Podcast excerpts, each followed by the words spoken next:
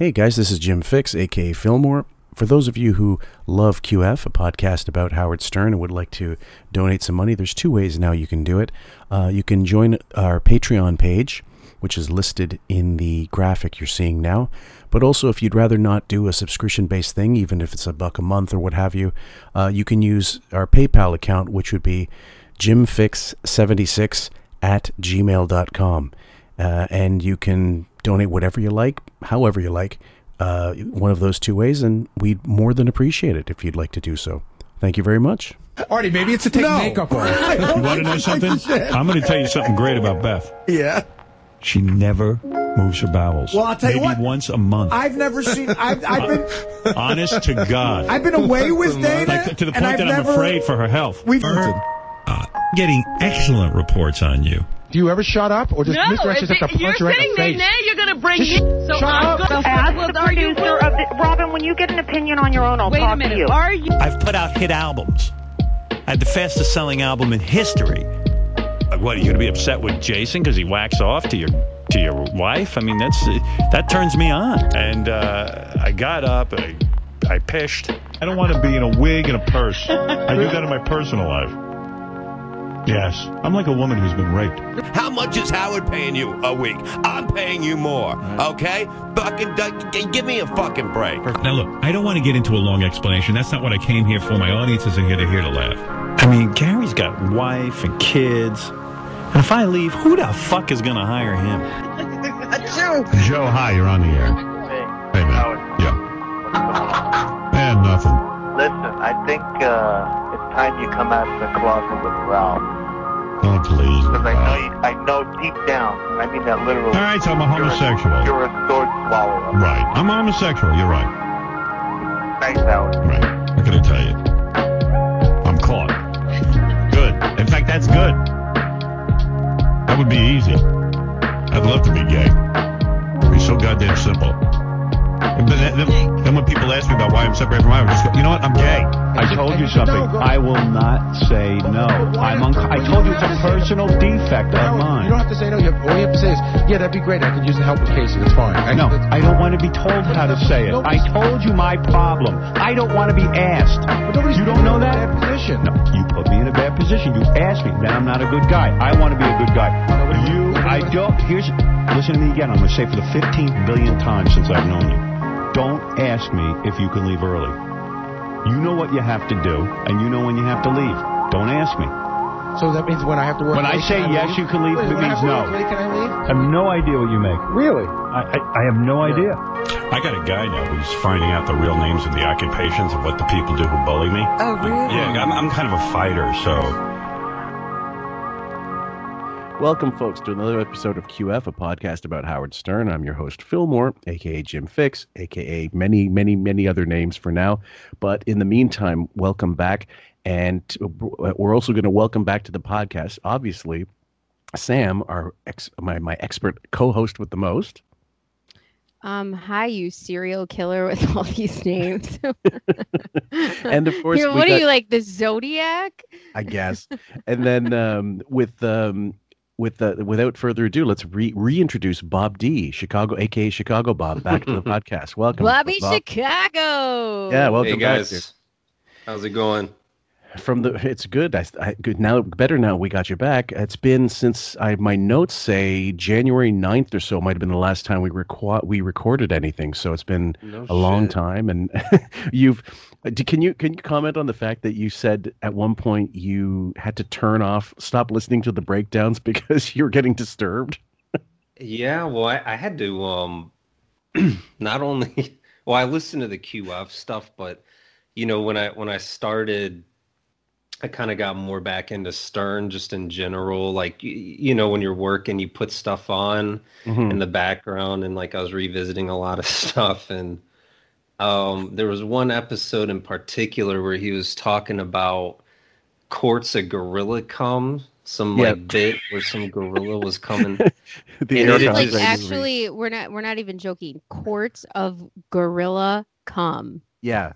Yeah, that's not a that's not a concept like that I, I've entertained before. Or, or there's another thing in there too, where they were like trashing some some girls who who are on one of those show like fat shows where um I don't know, they're they're younger and they're obese girls, and like him and Beth were singing the song, and it was just mm-hmm. it was too I, I tapped. Um, I was like we've got, I, we've got that clip right here. Let me just play it. It's real quick. Love, uh, our number one show is Tammy and Amy. Yeah. Oh, I yeah, love watch. them. Hi, I'm Tammy. And I'm Amy. And we're the Thousand, Thousand Pound, Pound Sisters. Sisters. And proud of it, I guess. We love it. Okay, so that might have been it. That's the that's the only clip that I got of that it. because yeah. And you were you were just oh kind of taken aback. God. It, you know, like, I, I guess sort of the theme that I wanted to do today was just weighing in, because everything that I've done is previous, you know, older material, just mm-hmm. weighing in on the state of this show. And, and especially we're in this thing where we're directly in Howard's mind now, like the camera's on him. There, there's no mm-hmm. diffusing the way that there was in the studio. Like, we are in his mind, and I just... just seeing the way that he's like associating concepts and, and these just extremely negative themes, and just there's something about the thought of him and Beth in their mansion just like trashing these these girls that just re- I just needed a break. And again, the, the animal come, the squirrels coming on each other, and the girl yeah. like it just I just didn't want to hear it. So Sam? It's interesting because when you listen to the breakdowns, you've often messaged me privately or publicly. You have said on our Facebook page, which if you haven't joined, join quite frankly on our Facebook page. It you've said it disturbs me, these clips. It's like, this is the false face falling down. Nobody's there to save him in studio because he personally wanted it this way. So we're watching mm-hmm. we're watching this in real time, what happens when N P D fully forms, you know? Yeah. And but you haven't actually been able to listen to the show. And I, I was like, maybe he's just kind of fearful of it, or, you know, busy or whatever. Sure. And like, you have your own life and nobody expects you to listen to it. But I thought to myself, once he ever really starts listening to the show again, it's going to freak him out, because it's oh, yeah. even worse than mm-hmm. the clips that we pull, oh. because in its entirety, it's it's just like a mental vomit of awfulness. Mm-hmm. Just yeah, totally. Yeah. It's not even nitpicking. It's like, this is just genuinely bad. This is just genuine. Like, these interviews are done extremely poorly. Like, they're. It's just it's disturbed. The amount of projection and like.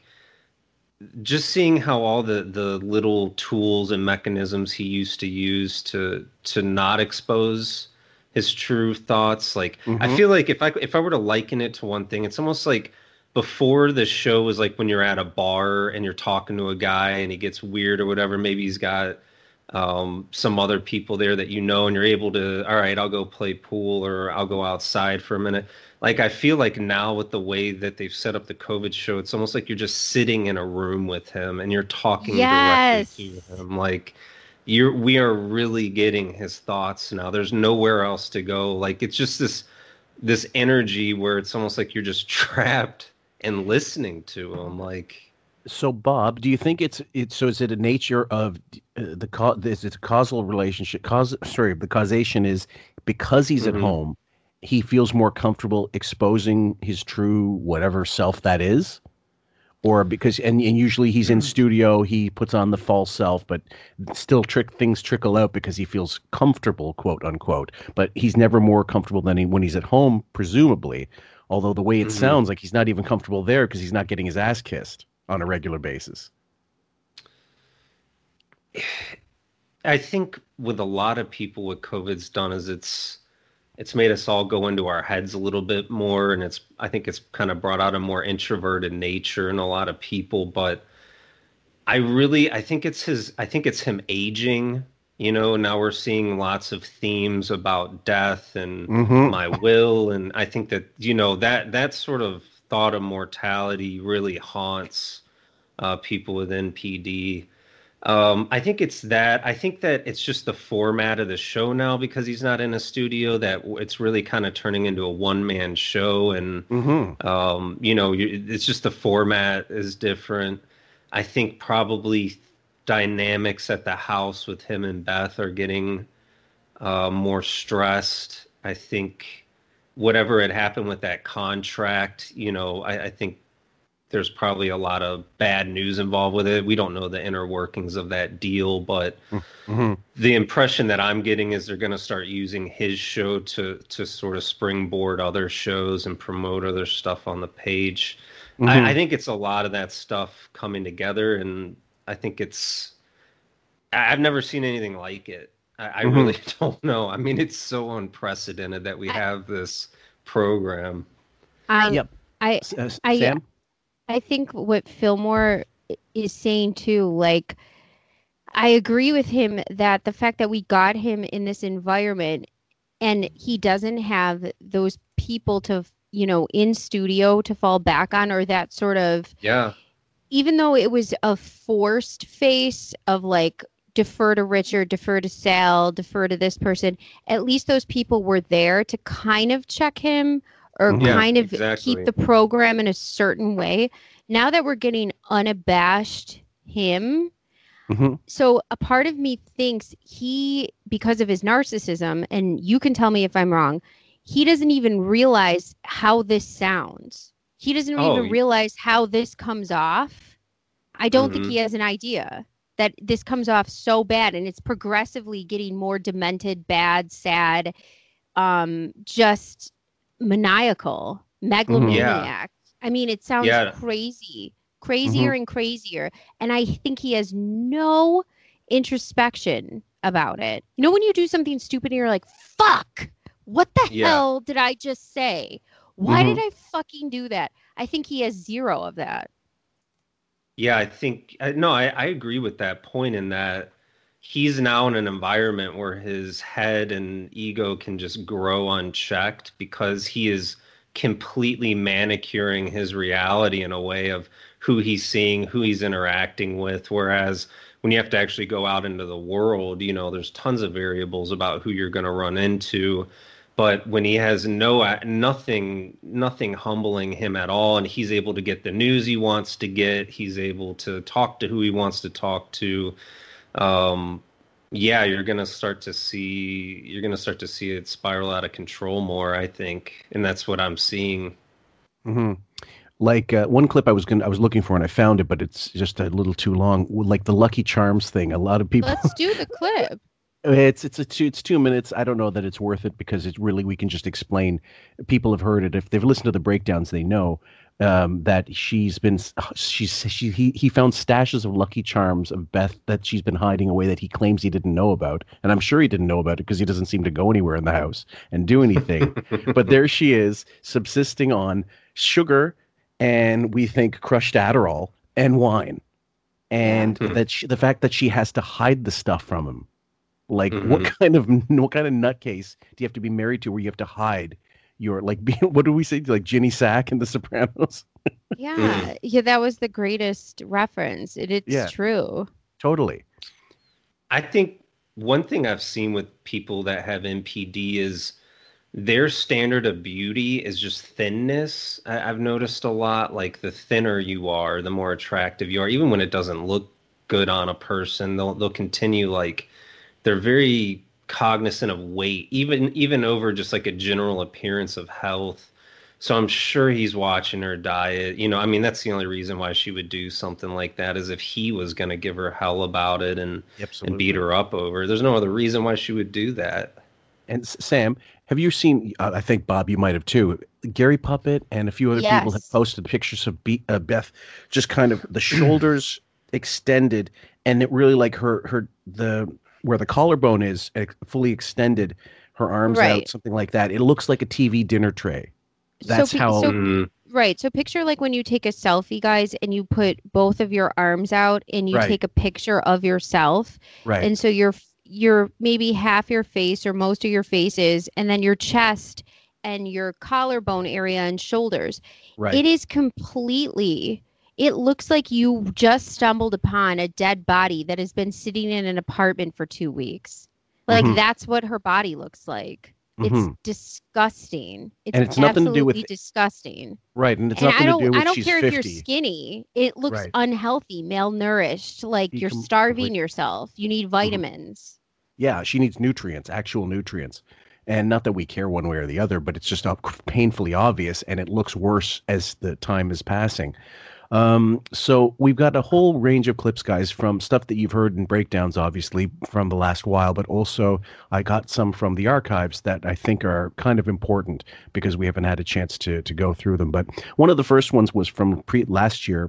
And it's, do you remember the guy that was on the show and did like, uh, he wasn't on the show, but they talked about a, an eighty, a sixty-something year old guy who did a thousand planks?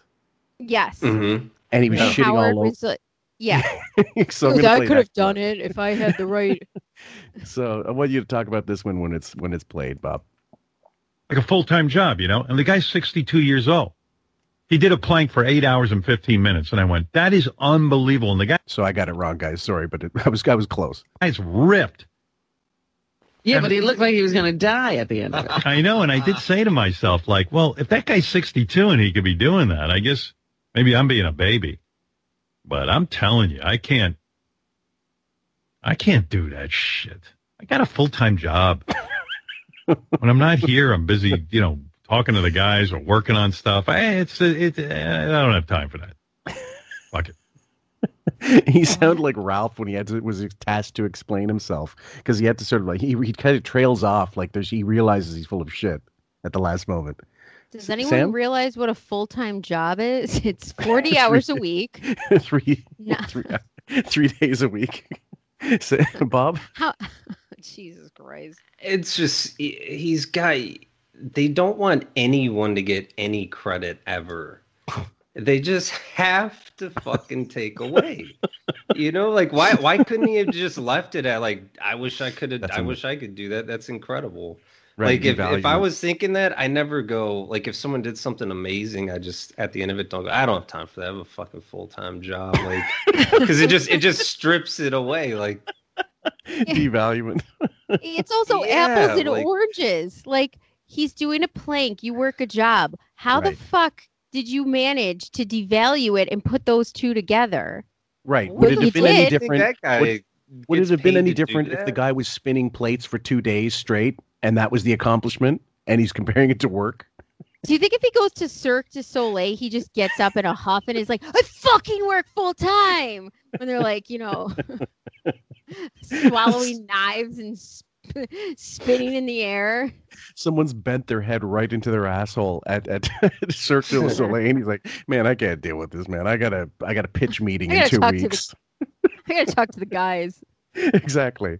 So um, one of the next clips is called um, Bob D, here's your homework assignment. Harry, you're on the air in Colorado. Beautiful Colorado. I've been there. Hey, Thank Howard. You. Happy birthday. Um, Thank you. I just, I'm calling uh, because while you guys, I tried to call last week and while you guys were off, I just, I love the app. Um, and you guys were playing all kinds of great arguments, um, you know, J D's engagement, Ronnie's Christmas party. Anyway, it sent me down um, a YouTube rabbit hole because I was looking for my favorite pet. So here we have a, a fake caller talking about memory lane a little bit, but uh, it, it's, there's no way this is a real caller because he would never let someone drone on for thirty seconds uh, without with mm-hmm. no agenda, or seemingly no agenda, unless it was pre-planned. And she sounds like, it does sound a little too, um, even though it's muffled a bit, it sounds like too connected. Do you know what I mean? Yeah, like it, it sounds like the clean. Connection's too good. Yeah. Even though she's yeah. probably on a webcam mic or something like that. Sam? She's probably hiding under his desk with a microphone. Here, talk. yeah, um, maybe. They, I'm teasing, but you're right. Exactly. I was going to say the same thing you did, that there is no way back in the day he'd be like, what? What's your point? You got nothing? Yes. Bye. He'd be angry. He'd be like, get the fuck off, you know, whatever. If he couldn't swear, then he'd be saying, he'd well, be this like, is boring uh... me. Exactly. Top uh, argument that you guys had years ago, which then sent me down all these other videos. And I just wanted to tell you, my God, have you aged well? You are, not that I didn't think you were good looking before, but you have really aged into your look. you are you're freaking gorgeous now compared. Really? Wow, wow. See, what are you Love- trying to change? Well, it's true. I mean, I mean, listen, Sarah, I don't see myself. First of all, Sarah, when you call in, don't be on speakerphone. Okay, so he's he, the fake dressing down because of her sound quality. Meanwhile, he let her speak for almost a minute. You're gorgeous. You're so I think I, I'll play a little more. It's a four-minute clip. We're not going to play all of it, but this was the one that I think, Bob, you wanted to discuss at a, lo- a long time ago, actually, because of the whole, like, you know, setup to make him feel better about himself. Um, pick up your pick up your phone. Okay, I'm on my phone. Yeah, much better. I mean, Can you hear please. me better? Yes, of course. You can't be on a speakerphone when you call into a radio show. You just cannot do that. I we, I was almost going to hang up on you because of the echo. He's such oh. a fucking bad actor. He's such a he bad is. actor. Oh my God. I'm sorry. You're so good looking. You're so good looking now, Howard. Is it possible, Sarah? And I don't want to. Uh, I don't. Want, this is probably Beth's birthday gift to me. She probably hired this woman to make she me feel better. She hired this woman to make she you up with his yeah. money. I was just at a birthday party last night for my friend Jake. His sister said his mother put uh, secret admirer notes in her backpack in middle school and sh- to make herself feel better because she thought she was ugly in middle school. So she did it for like a year to oh, make God. herself feel yeah, better. Yeah, well, you're seeing this, a, is, what, you're this seeing... is what this is. Oh, yeah, man. You're seeing a sixty-nine-year-old man do that right now. It's the exact equivalent. I think there's something with what they say about Beth is why I had you pull this. Now yeah, I can't remember though. What what what happens? Yeah, play well, a little bit more. I'll play a little bit more. Yeah, I tried to call last week to have this conversation. Sarah, let me ask you something. Do you? Th- th- there's something that bothers me. You say I've gotten better looking. Do you think all of the women who rejected me many years ago are aware of who I am now, and are they upset with themselves that they didn't stay with me or They're di- be with dying me? inside. Okay, I think yeah. that, that I think I think we, we go. I think we found the angle. Yeah, I think this is why I had you pull it. Um, his his we see this shit now, like this just relentless need for vengeance. He always did this, though, Bob. Like, he's been doing this, don't you wish you would have dated me? He's been doing this since the eighties. Been, right. He's no, been no, bullying I, women I, and saying, don't you wish you had me? I'm rich. I'm famous. Don't you wish you would have stayed with me? I wish all those girls in high school could find fuck. me. And he's He brought crazy. one on.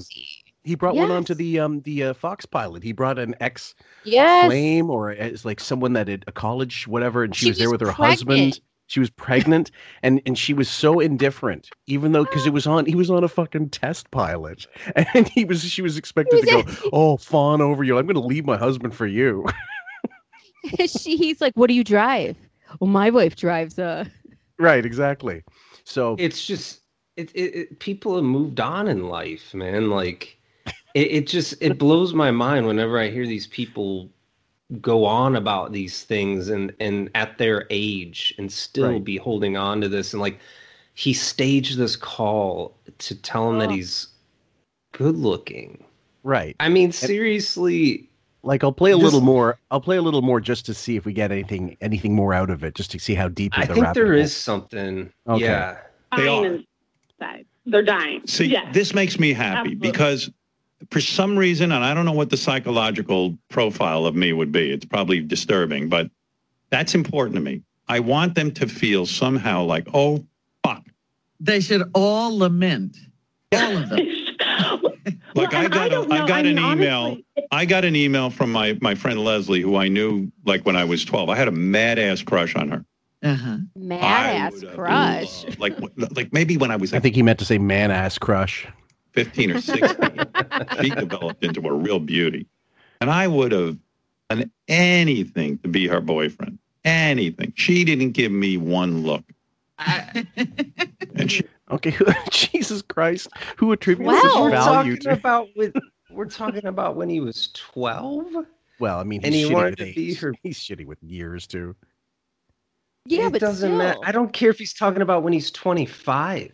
Mm-hmm. I mean, we're, we're like... you're, you're a kid. I, I just, that disturbs me that he's holding yeah. on to this thing from when he's that, that young, mm-hmm. you know, I, I'm, I'm not really sure. I, I feel like something else happened in this clip, but, um, maybe I just had it pulled because of just this general, like, I know that he's always gone on about this, like all these mm-hmm. people are upset about it, but it's like to to still at, at that age, like I feel like there's just, to me, there's more of a theme of just vengeance now, mm-hmm. and he's really upfront about it, and he's really trying to pull other inter- people that he's interviewing in on it, and it's almost like the projection, like the the vengeance themes I felt like before had a little bit of a comedic edge to it, like right. he'd almost self-deprecate, but now it's like real vitriol and like serious disdain for people that we're seeing, like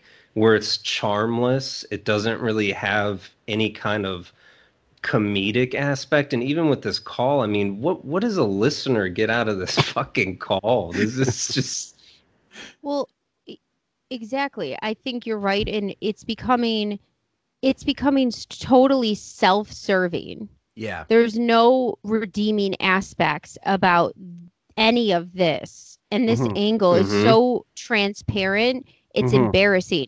So that's why when you say, "Who would do something this ridiculously transparent and pathetic?" Why is he doing this? One is what right. I want to know. Like, why mm. is he doing this? And the other thing is, if you think, okay, it's not that big of a deal. I am my age. Bob, you and I are around the same age. I, mm-hmm. Could you imagine thinking about past relationships in this sort of term? Or like, I, I can't, I can't even picture, I can't even picture myself going there in my head, like thinking no. this way. I cannot. I try. No. I actually tried. I go, okay, you know, um, somebody was mean to me on the bus, and maybe I liked him. I'm like, what? Do we, I don't. I don't even remember. I don't even know who was on my fucking bus. I have no idea. Yeah. yeah. I, I, I understand grudges. I understand if you would hate a person for the rest of their life because of something they did, because it's something that affected sure. you so so completely. Yeah. But he's talking about an like unrequited, uh, presumed unrequited like crush. Unreciprocated mm-hmm. crush that didn't happen, which is something almost everybody has gone has grown up with at least sure. once, and, and that it just builds your character. And who the fuck obsesses on this or thinks it's entertaining on a radio show or a podcast, which is what yeah. it fucking is at this point.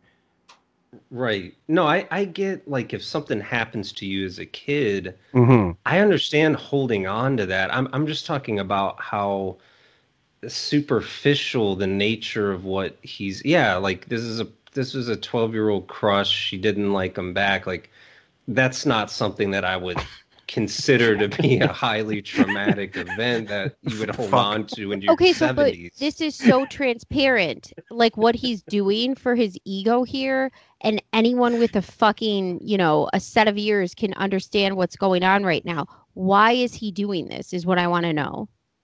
That's like he, all of his mechanisms and tools that he used to use, which I think he, I was telling Fillmore mm-hmm. prior to starting this, I think he learned a lot of those tools in therapy, to be honest. Uh, but it's almost like he's not going to bother with them any longer. He's mm-hmm. not going to inconvenience himself to go through this.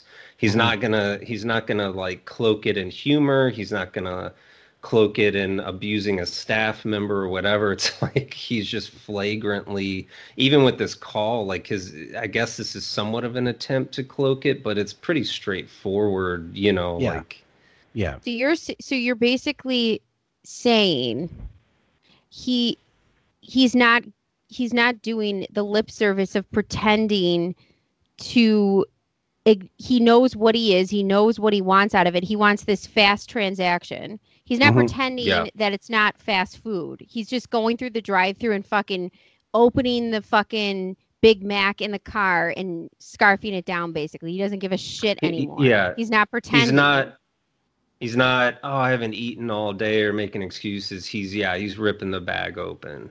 Mm-hmm. You know, okay. like he's just where he is. He's not, he's, his ability yeah. to, his energy to even keep that he, up, I think, is going down. He, wa- he wants to be complimented. he he needs it. He needs. I mean, it, this yeah. is his drug. Like, this is what they do. This is how they survive. Is is adoration and um, ew. Yeah. Well, this is the this Supply. is the pathetic, well, this is the pathetic need, but also it's pathetic in the sense that who has to hire someone to tell you you look good? Well, a lot of famous people are like this. It's not it's not unique to him. It's a lot of celebrities need to be have their asses kissed. Oh, does my ass look too big? Oh, geez, do I look good? And they have mirrors all around. They probably looks like a fun house at a, at a state fair, some of these people, just to make them look human. But either way, the, a lot of the clips that we're going to play today are all based on delusion. And this next clip is part of that. It's called Delusional Wiggy Going Deeper into Denial. Mel B probably was the only one who really knew she what actually, the fuck. This was an A G T clip. He's he's shitting on A G T again, still five years after he was fucking let go, six years after he was let go. He cannot let that one go. That one's wow. goes, that, that's a whole other subtext. We are going to do an A G T thing one eventually, and it's going to be epic. She had a legitimate career where she, yeah, she made sang. money making music Dance. and selling yeah. albums. Yeah, yeah. But, uh, and Simon's a big turd. He walks around like he knows something. He's just a fucking guy who, uh, you know, I don't even know what he does. He claims he's a record executive or something. I don't know. Maybe maybe he's got some talent. I he don't was a curmudgeon. That was really it. I love that. The guy's a fucking executive producer. He owns the fucking television shows. He owns shows across the world and is worth probably a billion dollars. He's, I'm sure he's worth more than Wig. Hmm. He's a curmudgeon. He's Scrooge. That's what he does. What he's not mentioning is that he had your ass shit can from the show he executive produced. He realized you were a big waste of money, and he let Huge. everyone know. Right. I mean, it's funny that they took the chance on him anyway. That's going to go. We'll go down that rabbit hole another time. But anyway, we just want you to listen to the rest of it. It was like he was annoyed by yeah. everything. You're horrible. Well, hey, douchebag, you invited me to come down here. Fuck you. When you walked out, I was ready to be bored. Okay, oh King Tut. we couldn't. We couldn't have a little shitty. We couldn't go uh, five seconds without a shitty accent somewhere in there. So it's. It's uh, like that's that ties into his, the vengeance thing. Yeah, it's like we're going through his inner dialogue of what he's telling himself to like. Mm-hmm. He's not. He's not like actually going describing an experience where the guy was an asshole. It's like he's. He knows that the guy's better than him. And mm-hmm. this is the way that they sort of deal with that reality and convince the false ego. It's almost, that's another thing that's really disturbed me about uh, the shows, why I had to take a break, is it's like we're hearing this inner dialogue. We're hearing things that I've seen in, you know, schizophrenic type people, which was really getting disturbing. And there are some ties with that and, and severe M P D, but yeah, like going through his inner mind of, of what he's telling himself and about Simon. And it's just, yeah, I don't know. It's all getting creepy for me. Sam? So you said he is presenting Simon as he's saying, this is how he feels about him, but he's giving no evidence to suggest that he's actually doing the things that Howard is saying. Mm-hmm. Do you know what I mean? Exactly. So he's giving exactly. no concrete evidence. He's just projecting this onto him.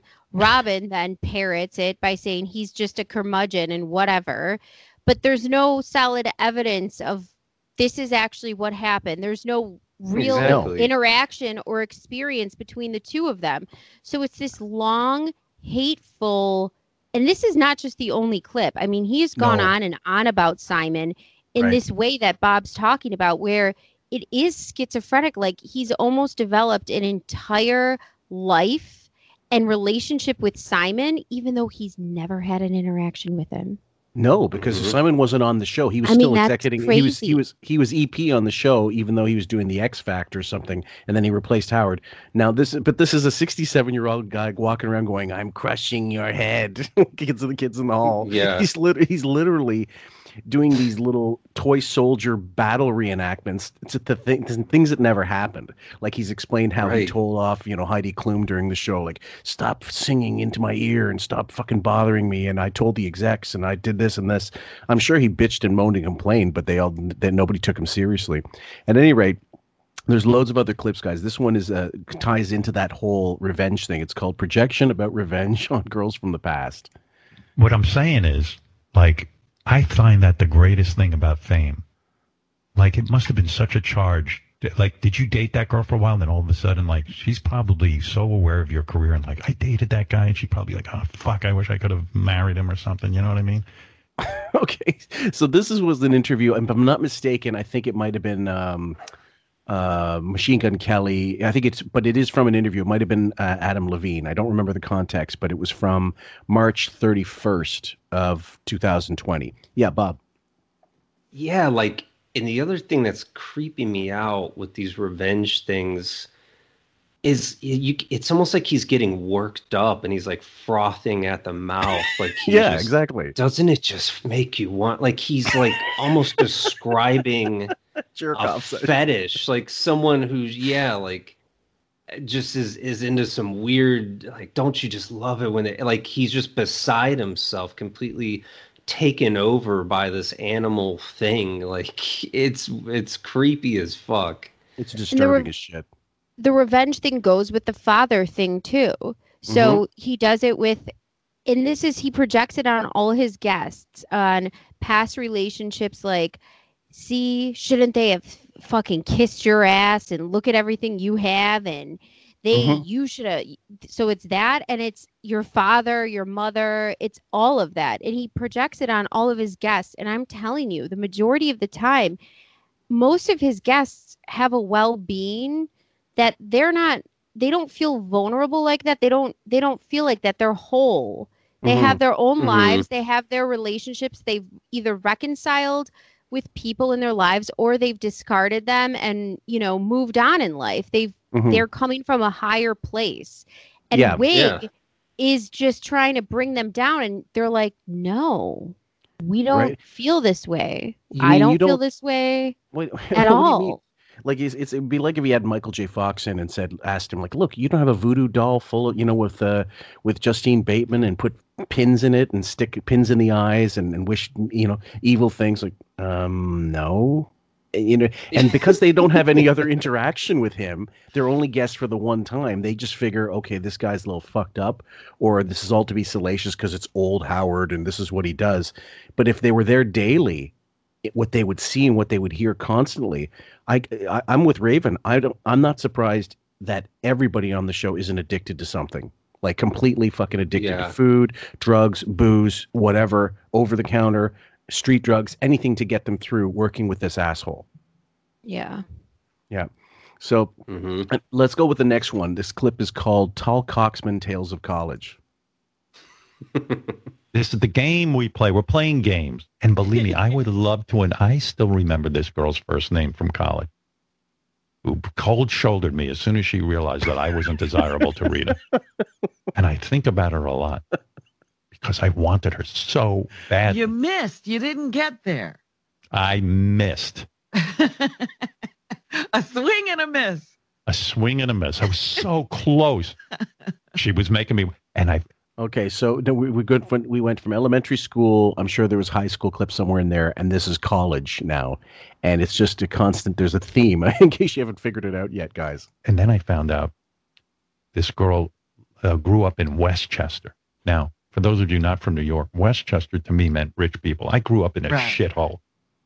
When I tell you I grew up in a shithole, I grew up in the worst fucking hellhole ever. Oh, fuck off. Oh, my God. I, I, I gotta stop you there, Howard. I, Roosevelt, New York, I don't know. I mean, I could take you to places that don't even look like they're in this fucking country. Like, I just wonder how many people got burned out on hearing about him being from a shithole. You know, Bill Burr did. Oh yeah, totally. Here's here's the thing too that I've always, you know, I've thought more about Howard and and his uh, New York upbringing. It's almost like he has no connection to New York. Maybe I'm wrong, but like, he doesn't talk about any sports teams he likes. He doesn't talk about a pizza place he went to. He doesn't talk about where he went to with his friends to go to concerts. Like, for me, there's this strange gap. You know, like, you would hear Artie, you knew he's from New Jersey, the way he talked about it. Or yeah, um, how, uh, Fred would talk about where he was in, in Connecticut. But Howard just seems to have this vacuum of living in Long Island and going into the city. Like he doesn't, he, I, I don't know anything about New York from him, or even Opie and Anthony. I learned stuff about it. Sure. Is that, is that an M P D thing though? Like is Bob, is it that an M P D thing that you're so self-centered? Say he was so afflicted with this. Is it so, I mean, is it possible that he was so afflicted with this from such a young age that he wouldn't have cared or taken in his surroundings in, I don't know, a way you and I or Fillmore would have? Yeah, they don't have interest in anything outside of themselves. They don't have empathy for anything outside of themselves. So, they for don't example, have any. Sorry, Bob. So, for example, why fucking root for the Knicks? Why, like, he goes to Knicks game, Knicks games, but he hates basketball. He, you know, he has no, he doesn't talk on the show about, you know, the Knicks really sucked. He doesn't do what Artie would do and say, like, talk about a game that went really well or went really shitty, or a, a baseball guy that hit, you know, a grand slam home run and, yeah. you know, really excelled. He doesn't, he goes to Knicks games, but never talks about basketball on the fucking show. Why he would you do that? He doesn't like basketball. Of course. He doesn't, he wants to he be doesn't like sports. Fuck. No, he wants to be seen. He doesn't talk about anything that would be interesting because why fucking, why am I going to give the Knicks play on my show? Why am I going to give yeah. them press by talking about them as if they're more important mm-hmm. than me? That's the, that's the, that's the sense I get anyway. You're right though. It mm-hmm. is, it, it is odd. It, it's like, you know, he's from there because he talks about where he lives, but you're right. They're really, other than, I don't know, Scores and Nobu, how the fuck else would you know?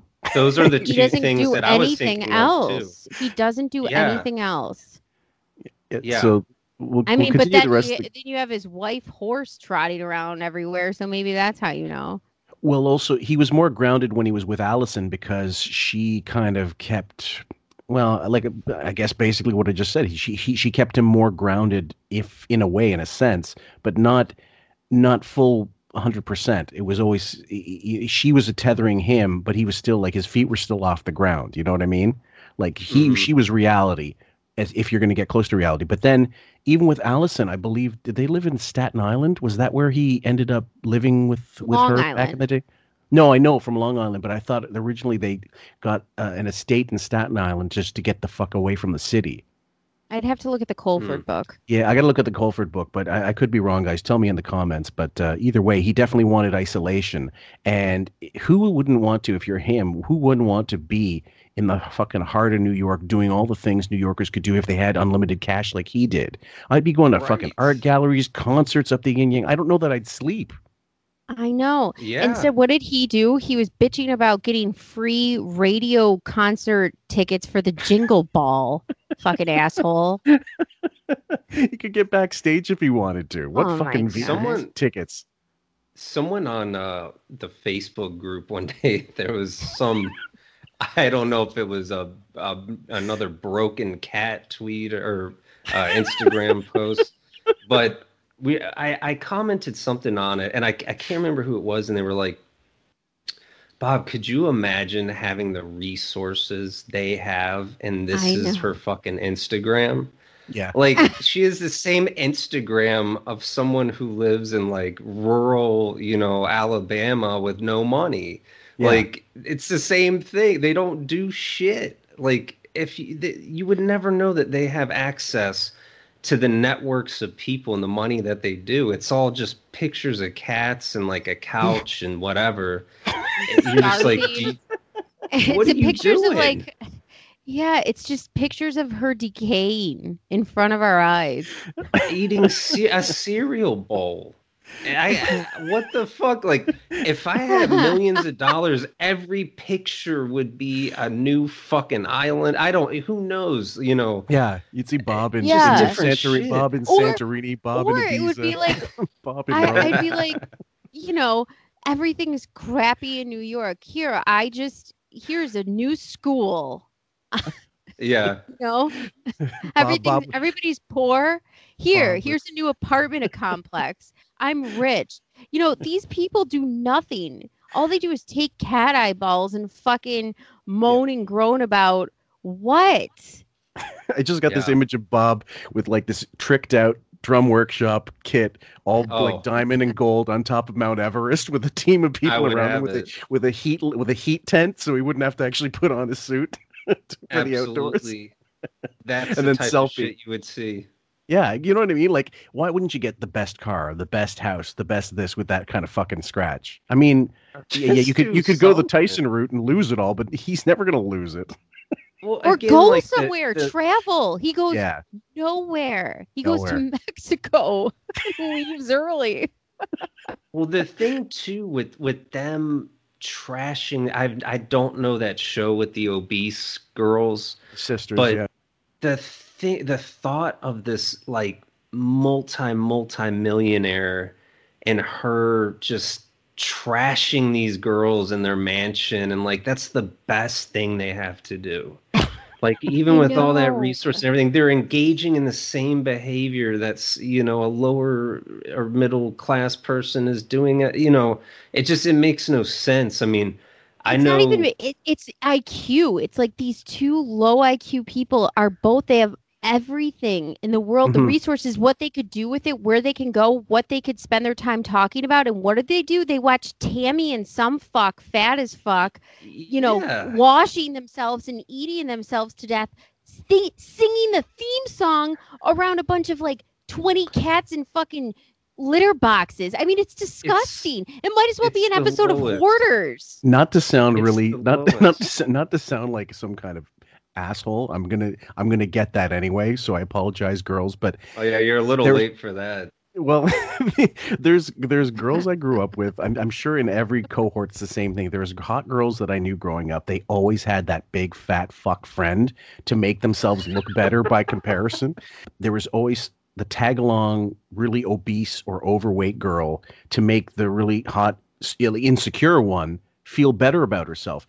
In my opinion, that's exactly what these two assholes are doing when they watch a show like that and trash them. Like, we can't eat. We don't eat. But we want to make oh, fun yeah. of those people who overeat and don't have control, because that does something for our self-esteem, which is so fucking low. She, Beth, has gone on the air many times, and he said how she's... um she's got like no self-esteem, like like when Sal made fun of her for the horse comment, and she was so upset by that, and I believe she was if she heard it, and that he we obviously know he has no self-esteem, because look at him, he looks like a fucking gargoyle on the fucking Dakota, and he so so it makes it's in, in a way it's just to pop up their fucking ego. That there's no other That's reason exactly to watch that is. show. You're entertained That's by exactly. really obese people. You should be disgusted. You should be like, uh, it's too sad. I don't want to watch that. That's how I. That's how I feel when I see those things, and that's what really. I, I and what disturbs me is, like, do you know how ugly you have to be inside yeah. to need to trash it.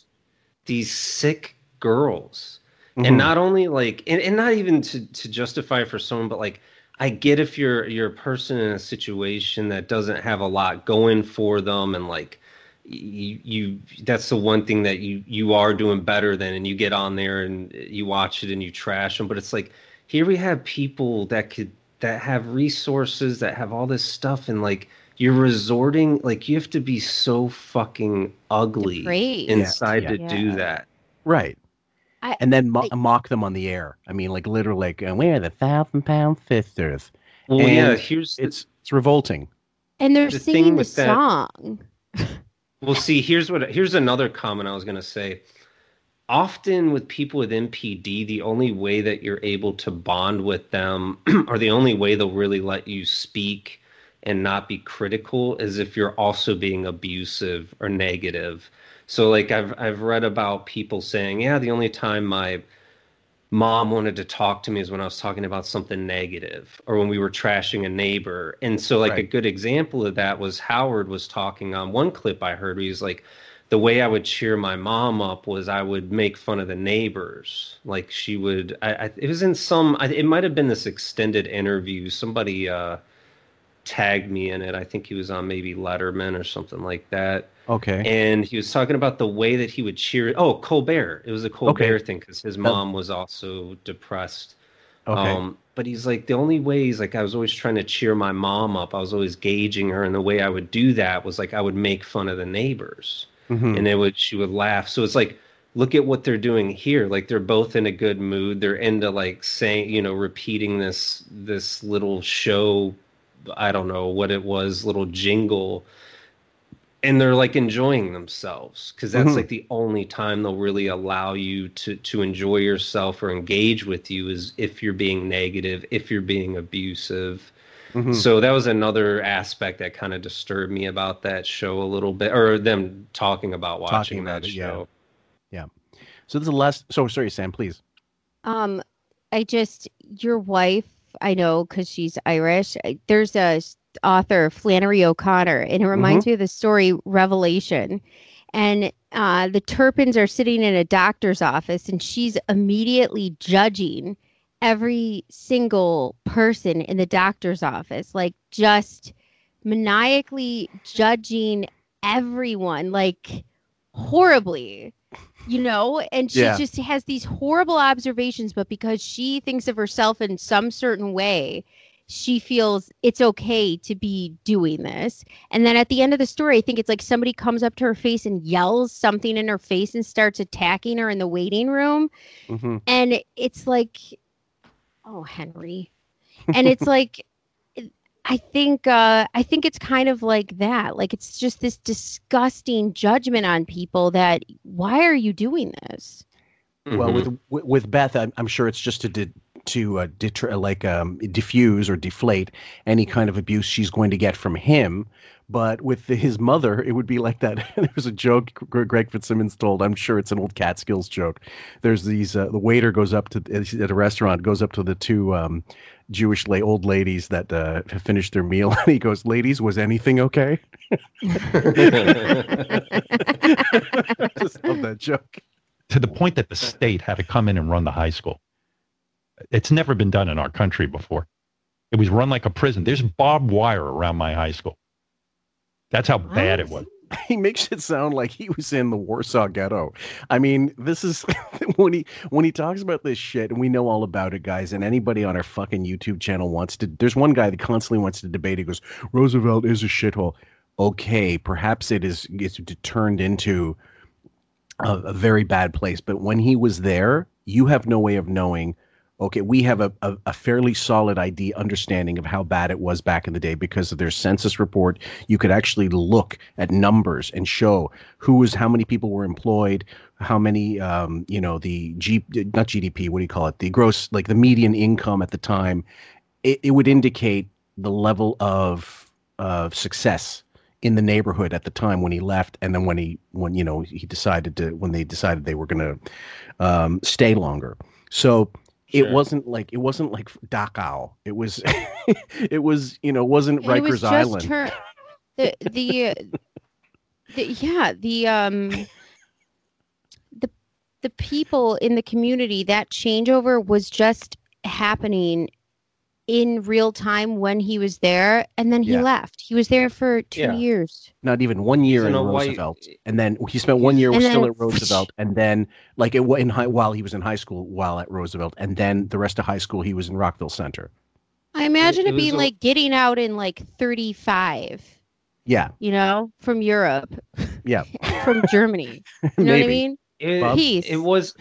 It was just a white flight neighborhood, and they hung over there an extra eight months. Like that's, that's right. all it was. Like yeah. for for real bad ghettos. Like there's there's places in Chicago that they're nightmares right now, but they weren't. You know, they used to all be all Jewish and Italian, like yeah. middle class. Like yeah, it, it's a shithole now. But if I lived back there in nineteen fifty or sixty, it was probably completely.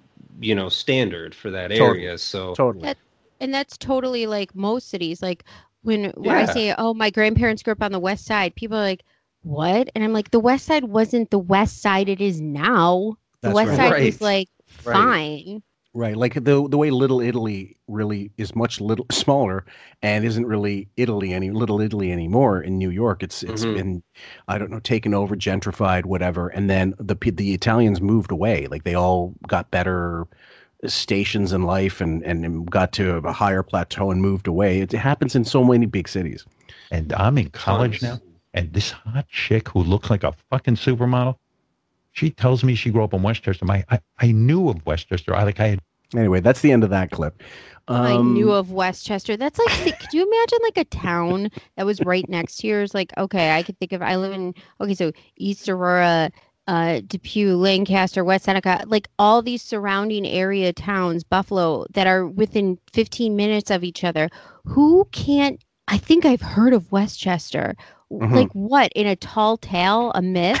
What are you talking about? This um, this next clip, if I can play it, is called "Fuck Right Off, You Wigged Faggot. People Walk All Over Me, Robin." I can't tell you what goes on in our workplace. I know what goes on in my workplace, and you know who's abused in my workplace? Me. This is about Ellen. These guys, they fucking run you, around. You should be cl- complaining about the people who work for you. Yeah, I mean, who do I go to? I, t- I hire people, and then they walk all over me. Oh, God. It's just a victim. Like, he's always the victim, right? The next clip we're going to play, guys, is called "Bitter Pills, Anger, and Therapy." Oh, my. So you're not on? driven and... by bitterness. You're not, you're, you're, no. You don't appear to be a bitter guy. I, I, no. I look at my childhood. I, I still can't get past it. And I'm older than you. I mean, I, I yeah. just, uh, I get very angry. Uh, there's, very, I very... think, I think that there's, it, it, it perhaps is fueled, but I, you know, I long ago defeated them.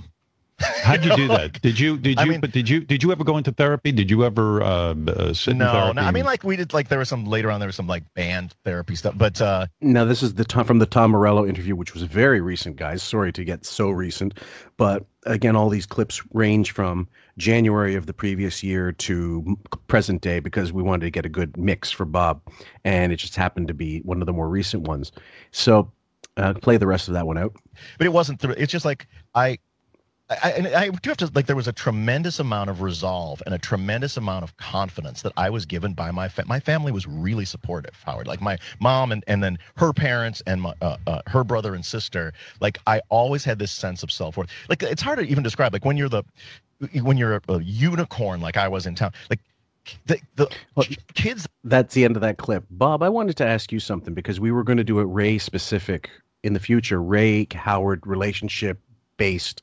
Um, our uh, psych podcast episode. Mm.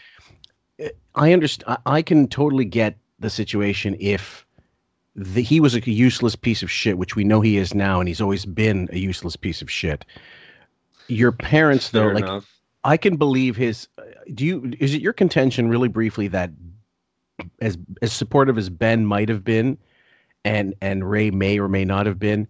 It was a it was a dichotomy. Like Ray would have been, everything's going to go to shit, and Ben's like, well, we'll we'll try it. You know, like more positive minded. Yes. Okay. Yes. So, and and and probably a lot of his attention was, you know, Howard's talked about how his dad, I guess, even at one point, told his mom, "Let's just become alcoholics." You know, mm-hmm. I think Ben really put a lot of attention in resolving the the episode that she was going through. And again, that's going to take some attention away from Howard, which he, he probably resented. But whenever you have these figures like a Ray, just these these emotional cancers, I mean, it can really destroy a, a family dynamic. But yeah, um, I, I would guess that Ben was probably a little bit more the like even even that thing like, hey, let's just let's try being alcoholics, you know, like let's do something. Let's proactive. Yeah. Even that, well, even that, we can call that, I don't know if becoming an alcoholic is being proactive, but it's something. No. It's better than just being a depressive, I don't know. Sure. Um, Sam? Yeah, and alcohol was thought of like a lot differently back in the day. I mean, totally. Anyone watching Mad Men could oh, attest yeah. to that. Totally. So I, do you think, because I've um, joined the N P D Reddit page just to see how kids hmm. affected by N P D react, and they give certain scenarios in their lives. And I was wondering, do you think, well, two things. One is I think that uh, Ray, a lot, I watched a documentary on how Jewish uh, children, survivors of Holocaust, uh, how they were parented so coldly when they came to America and started families of their own, how, mm-hmm. how, how disconnected and, um, unloving their childhood was for a lot of them. I'm not saying all of them, but mm-hmm. this documentary focused on just how sad and vacant and cold it was. And of course they pushed for them to be, you know, successful in their careers and professions and, uh, you know, the American dream aspect, but like emotionally unavailable and never talked about all the stuff they went through, but also had no emotional availability as loving parents. And then the N P D, could she have had some of that too and pass that down? I, I'm not. Yes. yes. I, I mean, definitely. Um, she suffered, usually you'll see some trauma in the childhood uh, for people that go on to, to develop N P D. And it's kind of a big rabbit hole to go down, but Um, you know, Sam Vakinin, who who is Jewish, he he kind of has has postulated that the reason for so much narcissism in the Jewish community, or this sort of uh, self-absorbed, like even humor, or just like certain stereotypes, he he mm-hmm. thinks that a lot of that was generational um, after the Holocaust, this sort of acute trauma to this group of people. Mm-hmm. Um So, you know, not to go into that, that's a whole nother rabbit yeah. hole. But yeah, definitely his mom would have developed something like that, and, and what she would describe. I think that, you know, she had lost sisters, her, pan- her family was separated. Her, her um, see, another really big onset, sometimes there will be a, a life event, and Howard describes her sister, I the believe her, her sister, sister died. Yeah. And she really went into this thing, this whatever funk, happened, yeah. um, where it was really severe, and it sounded really severe. They actually, the, the term that kind of gets used that came to my mind when you were describing it is a refrigerator mom, mm-hmm. where it's just very cold, unavailable. And ultimately what that does is it, it, it causes neglect, and it causes neglect of the child's emotional needs. Mm-hmm. And in a way it is an abusive thing. And Howard also describes how he always had to gauge his mom's. He was always gauging where she was, if she was happy. Like, they, they really put their happiness onto other people. It, it becomes a thing where a, a really common thing is you'll see that the child becomes the parent. The child now becomes emotionally responsible for the parent, for the parent's happiness. Yeah. And um, that's a traumatic event for, for a kid. So... He- But I just want to cut in just one thing. Here's the here's the problem that I have with that whole narrative that he keeps going on about. Number one, you cannot hang your hat on that the rest of your life and blame your parents for things that you have claimed you've gone to psychiatry, a psychiatrist to ameliorate, to fix, and then bitch about it when you're sixty-seven. You're supposed to come to some come to terms as an adult later on and say, look, I, you know, I, I, I, I t- you know, if the therapy, Gary said it himself, if the therapy ain't working after twenty years, switch therapists, you know? Well, yeah. yeah. I mean, if you've developed a personality disorder, you're, it doesn't work like that though. Right. You're, right. you're describing someone who's neurotypical, and, and that would be the right course of action. But if a personality disorder was able to, to be set in place, mm-hmm. that's not going to happen. You're, they're right. going to continue to dwell on these events and be consumed with the things that he's consumed with now. Um, with with more extroverted uh, narcissism, you see a lot more of these themes of, I own this company, I know Michael Jordan, I've done this, I have this amount of money. When when you go into a more introverted, covert form, you start to have fantasies about revenge, fantasies um, of getting back at people, proving people wrong. You start to almost gaslight your own reality and smear campaign people. It's like it's it's just the same mechanism, but it's manifesting itself in a different way in Howard's uh, particular form of N P D. Sam? So do you think do you think how he perceived Ray to be cold mm-hmm. as a child, and his way to, uh, I guess, emotionally connect with her or connect with her in some way, or, you know, constantly temperature checking her?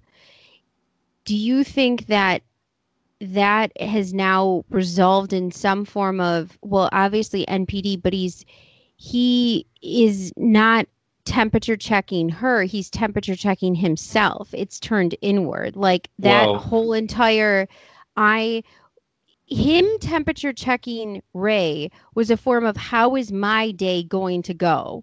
how am I going to be, how is my day going to go as a child? Because it's going to be based on what my mother feels like. So I'm going to do what I have to do in order to survive this kind of like emotional vacancy here. Correct. And then when you get older, you then turn that inward and you're just kind of only worried about how do I get my needs? Me, me, you me, turn me. it. Actually, you turn it outwards. So what is Beth constantly doing with Howard? She's yes. constantly checking him. She's watching his face. She's watching his mood. She's watching what Ray did to him. He now does to her. Amazing. Over time. So people, like, I'll give you an example, really extreme example. Not all, but people who molest children were molested themselves most of the time. Mm-hmm.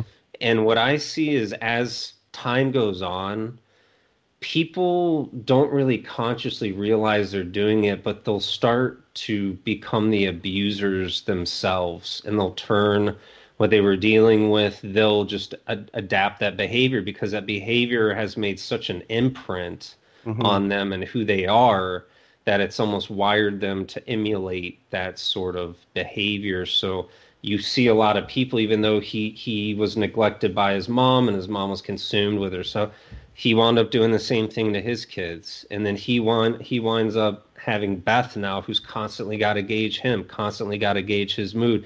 And if he's not happy, then she can't be happy. Well, this is wow. the thing we'll never know, and I wish we did know this. Um, by the way, because uh, we're going to play a clip about Robin giving him shit about his him not raising his kids, and um, it, no, it's, it's it, and we will never know exactly how hands off he was, but we have a good idea based on what yeah. we've heard from clips. Yeah. Do you believe the the way he neglected his own children was in any way commensurate to the way Ray might have neglected him growing up? I I think there's no way. I don't think it's exactly the same. Like with him, but it was physical. Like he physically was not there as well as emotionally. With Ray, it, she was there, but she was just not in a state to be a parent, I guess, at that there, point. There's there's a deficit of empathy. Yes. Um, and it, it so it man it's the same, essentially the same root cause. It just manifested itself in different ways, and Howard talks a lot about how he had, I think we're going to play a clip later, how he had to learn to basically have empathy and care about his kids. I mean, right. it, it wasn't it wasn't an innate behavior for him. He had right. to learn that. So, but, yeah, I don't think it was the exact same thing that he put the problem, but he, he pretty outwardly resented having kids. And he made a room to lock himself away from yeah. them. But so. if he lear- so if he had to learn empathy and compassion and nurturing children, Ray, for all its for all purposes, he, not that she was neglectful, not that she wasn't there, but wouldn't that do something to a child that is constantly worried about, if they're worried about your emotional state, your emotional state, that leaves a vacuum for what is their emotional state going to be growing up. Like, you want your children to feel confident. You want them to feel um, not only mentally okay, but emotionally okay. And right. if you're not doing that, that has to ha- that has to have left him with a huge hole. And if you're did. if you're worried about your mother not having the emotions to correctly parent, that has to fuck you up. Yeah. Yeah, and it did. It manifested as a personality disorder. But then, but then again, at some point, you have to. You, if if his therapist was doing their job, can you? Can you? Can what? you? Can, can, can you fix Can you change that? the? Well, that's that's no. My, that's no. You can't in his case. But you're the average person. The average person who had his issues would be able to treat it in therapy, at least to the point where he could actually think of his daughters as daughters and not just, you know, expenses. Well, yeah, when you're at that point to where he was saying some of the stuff that he was saying, yeah, how he wanted his kids to admire him. Yeah. As um, fans, as fans. You're you're yes. pretty far gone at yeah. that point. You know, normally what you'll hear from people is, once I had my kid, I realized that my life was over and I needed, you know, I was dedicated to raising my kid. I had to be there. You know, that's normally the type of stuff that I hear from mm-hmm. my friends. I don't hear that, like, they don't know how to be a caring, they don't know how to care about their kids. It's an unusual thing to say. I think about, like, when you go through something traumatic in life, you want to, you want to, as much as you can, shelter your child and save your child from that emotional harm that's happening around them, as and not impact them as much as you possibly can, and keep everything as normal as possible. So in yeah. in Howard's case, it seems like the opposite, that every little tilt of his life, she was extreme. Like the pain, the tragedy, the suffering. No parent would ever amplify that. Like, you do mm-hmm. everything you can to shelter your children from that. that. Right. Ideally. Yeah. yeah. Well, here's a question for you, Bob. Um, do you think when Allison left him, and I don't want to go down this road for, for very long, but do you think mm-hmm. when she left him, and she, of course, was learned in psychology a fair bit by that point, she had done mm-hmm. an M A in social work, mm-hmm. and she'd already had a psychology degree, I believe. I believe. Um, do you believe when she left him and when they divorced that she believed he'd never get better? Yes. Okay, and so that even like even today with psychology being more like having more research done into certain levels of, you know, narcissism or what have you, you think at that point she's like, he's a lost cause? Yes. Okay, I I figured the same thing, because otherwise she might have stuck around if she thought there was some way of turning him around. Mm, no. Yeah. I I picture the Sopranos scene when his therapist just was like, yeah, we're going to get you a cognitive behavioral. I'm going to get you some referrals and we're done. Mm-hmm. Doctor Melfi. For that exact yeah. reason, you know, that, that in the show that came up because they, uh, I think they referenced a real study where they were saying when psychopath people with, you know, legit sociopaths. Yeah. So, yeah. When they go in to get therapy, they become more equipped to fake emotion, to, to deceive people. That's basically what I think happened to Howard when mm-hmm. he went into yep. therapy.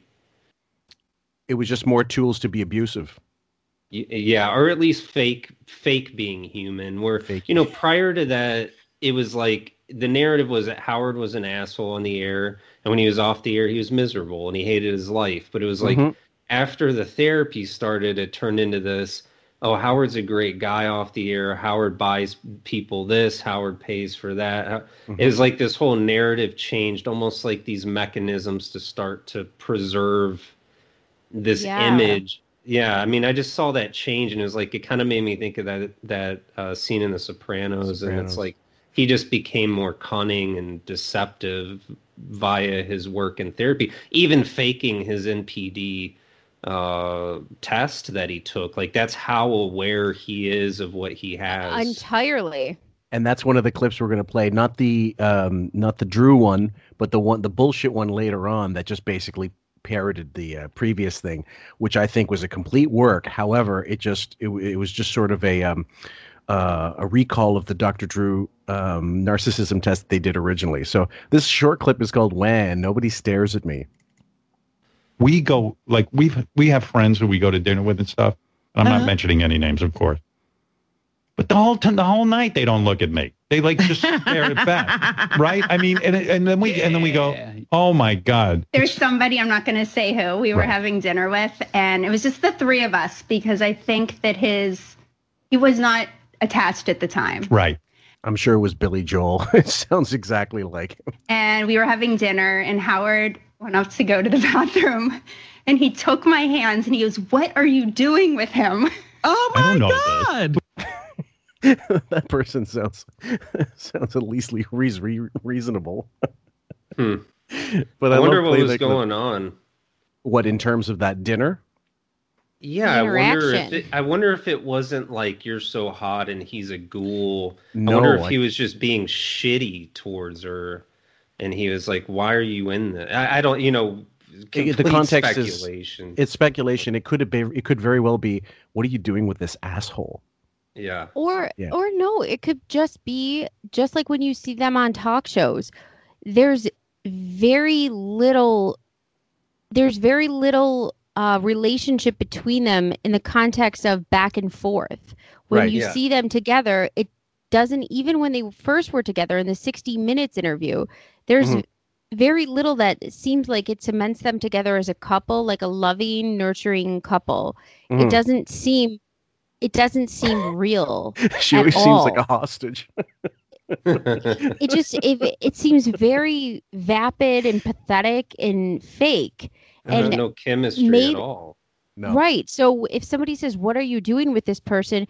Maybe it's just they're watching their interactions and realizing these are two totally separate people on two totally separate planes. This person's a depleted soul, and this person's a raging narcissist just fucking sucking the life out of her, you know, mm-hmm. like a fucking, what is it in Harry Potter? The the guys that oh, yeah. suck the souls. Dementor, uh, I think. Dementors. Yeah. Now he's a fucking Dementor. No, my my kidult girlfriend is obsessed with Harry Potter, so I've I've I seen love it all. I mean, I've read all the hardcover books. I was that loser that waited in line at Barnes and Noble when they would come for out. First, first copy, yeah. Um, uh, the the okay. The next clip is called, and this it ties into it. Beth feels like a hostage.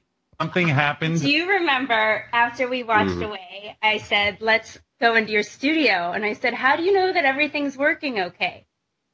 Yeah. Well, the other day when I was deep cleaning in here. Yeah, it was getting it was getting a little dirty in here, so Beth came down and did some deep cleaning. I was uh, yeah, very, we know. I was trying to be really careful, but I knocked this whole thing over. Oh, this? Oh, yes, is that why you... remember, I was like, what is that for? And then... This is from September of last year, guys, by the way. I started scrubbing it, and look at this sign. Yeah. It says, do not use cleaner. It was after oh. scrub. That's fine. So I thought that was the camera. I did not sleep a whole night. I was so, and I even texted Kelly about it. I don't know if I should tell you. I don't know if I should call Gary. Of course you should know. Tell me, but it's a... What? What? I oh. didn't know if I should tell my husband. They're so oh, twenty in love. years. They're so in love. It was just, I'm just true love I'm, at sight. I'm just thinking, "Mommy dearest." That's all I have in my head when she starts talking like that. No wire hangers. Yes. Think yeah. about Terrified. it. Think, think about if you broke a glass out of the dishwasher and you were like, fuck, I didn't mm-hmm. sleep a whole night. Mm-hmm. Yeah. You know, that's basically what it is in, Pretty in much. like middle class sense. Yeah. Well, she's dreading like, what the fuck bullshit do I have to put up with if exactly. I do this, if this happens? And this is, it must be a laundry list the size of, I don't know, the Dead Sea Scrolls where, you know, if you do this, he is going to bitch at you and moan, complain. In your face until yeah. like it'll, it'll never end because he we've heard him do the Petcock saga when Gary Gary's certain Gary things that's happened or when something you know, it goes an hour on the show when it should be a two minute conversation off the air. But he's oh, it's going to be entertaining. A lot of the times it's not entertaining. It's just him going in circles, raging about the same bullshit that really seems well, pointless. Yeah. He, so, she's scared and he's yeah. just going to completely destroy her peace. Like mm-hmm. she's gonna pay for this, mm-hmm. you know. That's what, that's what she's scared of. Yeah. So, so if she's agreed to this, you know, contracts of sorts in this lifestyle, exactly. You know, so say she's, you know, into this, and now it's basically what Munchausen syndrome or whatever. You know, like when you're kidnapped and then they allow you to go to the grocery store, but you come back, you don't run away, like that yeah. sort of thing. Yeah. Say it's like that. What, what is in her head? Is it just survival mode all the time for this? Yes. Yeah. Oh my god. Oh Imagine. My god. So I mean, you... she's such a vapid cunt that I don't care. But I yeah, just really, I don't. I mean, she's never been. If she would have, if she would have actually presented herself as a person that had some substance to her previously, like Allison, then I would care, but she never and, yeah. has. That's right. She's not, she's thoroughly unlikable. And that was the one mistake he never counted on. He made her hateable. And that was, you know, eventually she, for, to me originally, I don't know how anybody else feels, but um, when she came on the scene, I was indifferent. And then I started mm. to hate her. It was never like, it was never, because I was I was Team Allison all the way. And then this person had no characteris- characteristics until he started, oh, she's in F H M, she's in Maxim, she's doing this, and yeah. Casino Cinema. And all of a sudden he built her up. She speaks she speaks five languages, all this bullshit. And then you were like, she must be an idiot, because he's the, an idiot. The thing that I always got from that, and I think that this sort of crowbarred Beth, you know, element right. into the shows, like right. everyone to me is just like, yeah, you you you're rich, you got divorced, and you got a young wife. Like it's right. this isn't this isn't the first time this has happened. Like right. I don't need this whole story. I don't need her to be forced in. I don't need this, you know, repetitive brainwashing thing going. Like it's fine, dude. You got a young yeah. wife. Like we get it. We, and I we, feel, we I feel like it. a lot of his. I feel like a lot of his audience felt that way. Like. It was just a storyline that nobody wanted, that just no. kept coming into it. So, right, and that right. And, like that in turn engendered some of the negative feelings people had towards her, because sure. you just never yeah. heard any, you never heard any problems until then. You know, after the uh, right. roasts and then the Ablo thing. Yeah, Sam. But but say but say we did like her, like pretend we liked her, like Allison right. say, and now this survival mode that you say is happening right now. How bad mm-hmm. is it? It's I want to, I, yeah. It's very bad. And I think this sort of breaking point where she, le- I mean, you'll hear, I think there's some stuff in this clip. I remember hearing this a while ago. That's pretty disturbing. Um, but I think he's talking about in the last scene, he's caving in, he's going out. That's all Beth saying, I have to leave. I have mm-hmm. to get out of here. Like, I want to go for good. I need to get away. Like mm-hmm. that, that to me is a hundred that all of that was Beth.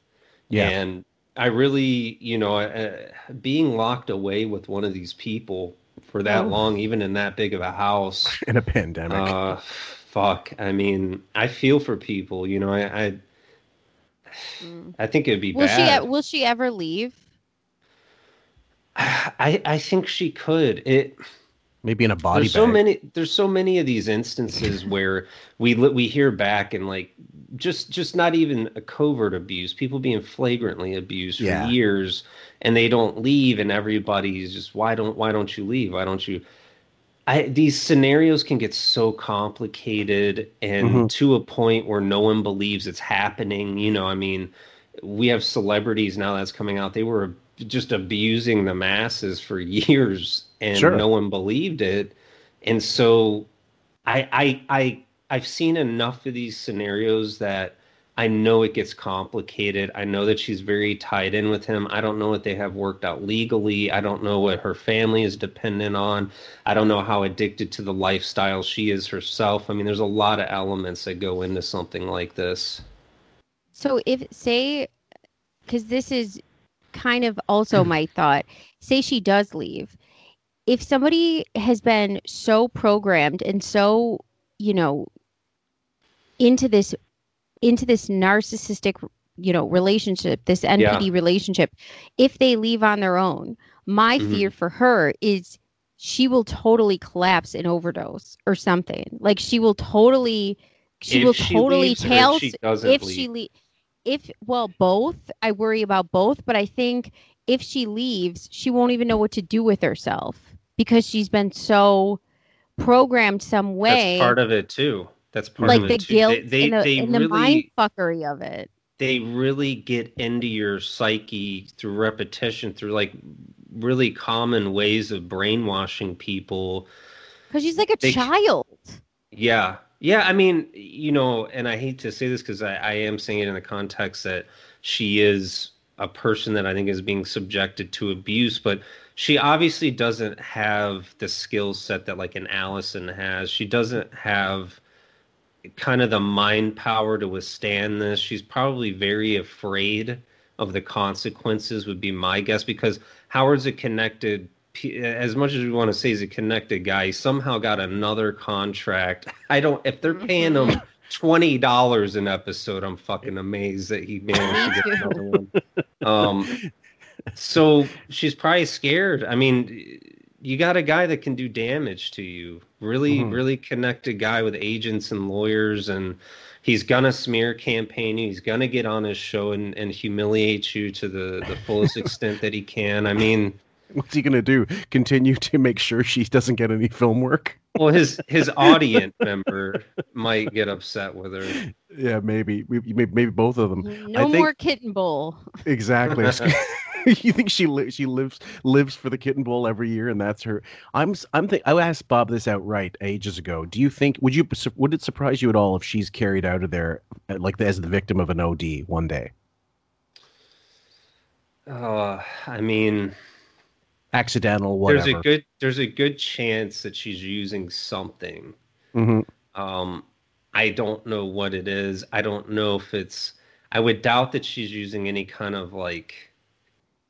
I think it, you know, I think it is kind of like an Adderall, alcohol sort of tier Lucky level Charms. Thing.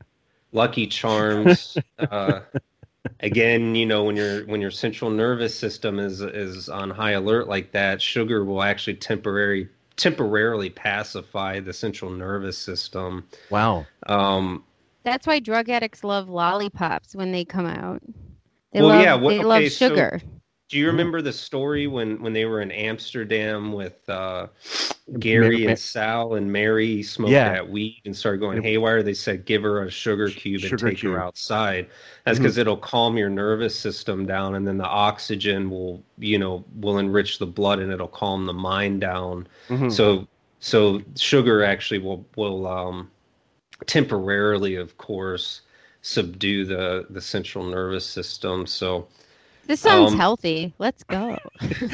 I don't know that she'll me. overdose. Imagine I you mean, open you open up the steak drawer in their house and there's like gummy bears, and you open up the ice tray and there's like frozen frozen gump gobstoppers or something. Maybe uh, maybe she could maybe she could be the next person. Remember that commercial for Tootsie Pop? And it was like the cartoon. And how it was like how many licks? Take? How many licks yeah. to get to the center of a Tootsie Pop?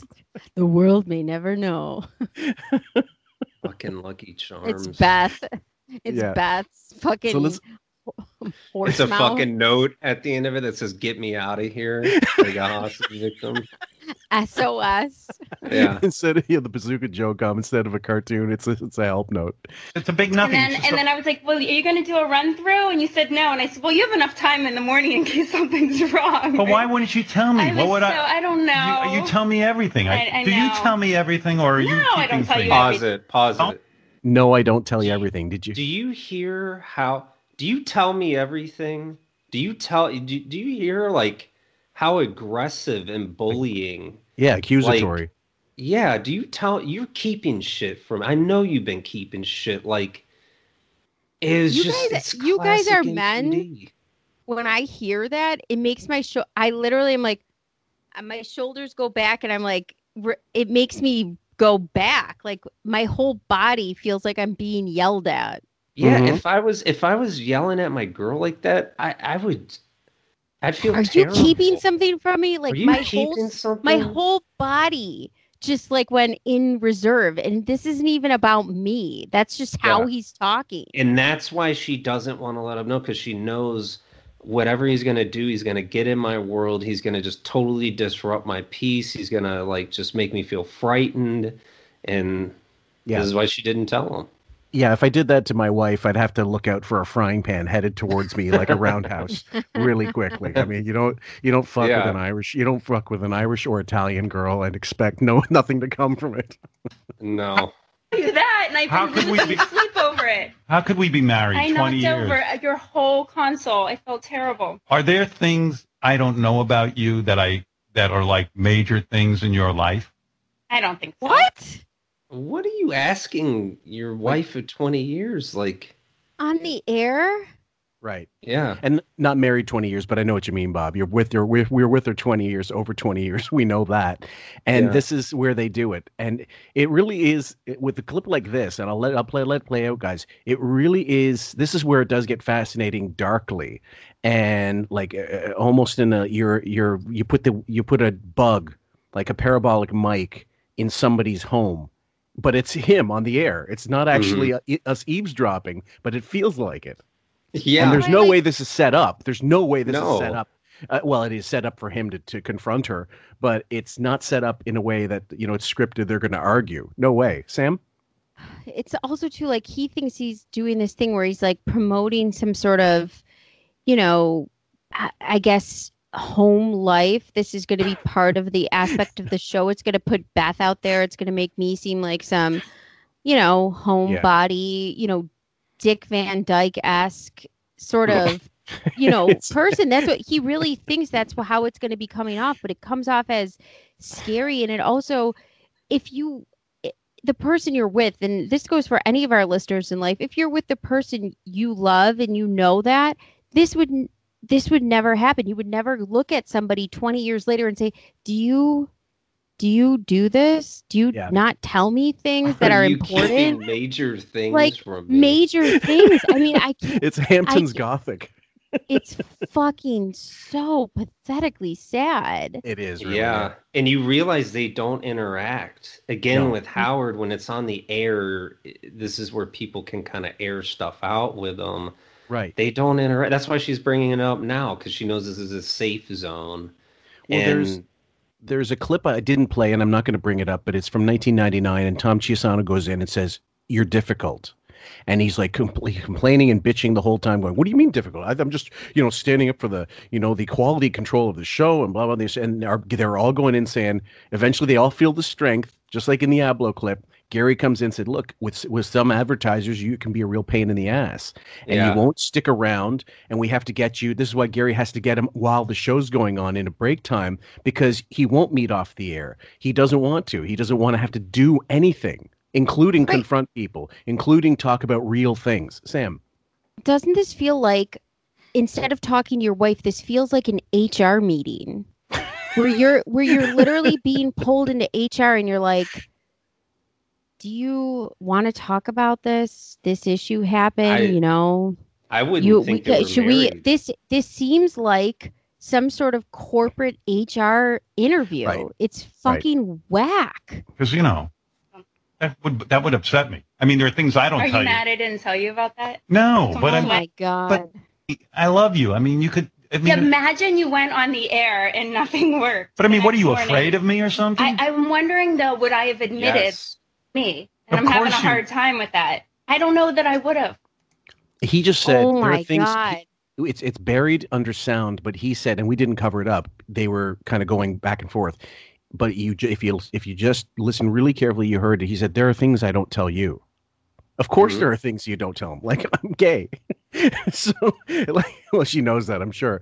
But it, it, I could see Sam. You guys can't see it, and one day we'll do a visual thing of this. It'll be like a webcam on Sam reactions. She visibly is like taken back. Like it's it's uncomfortable. I can tell Sam's really uncomfortable no. just listening to this. How can you that, tell?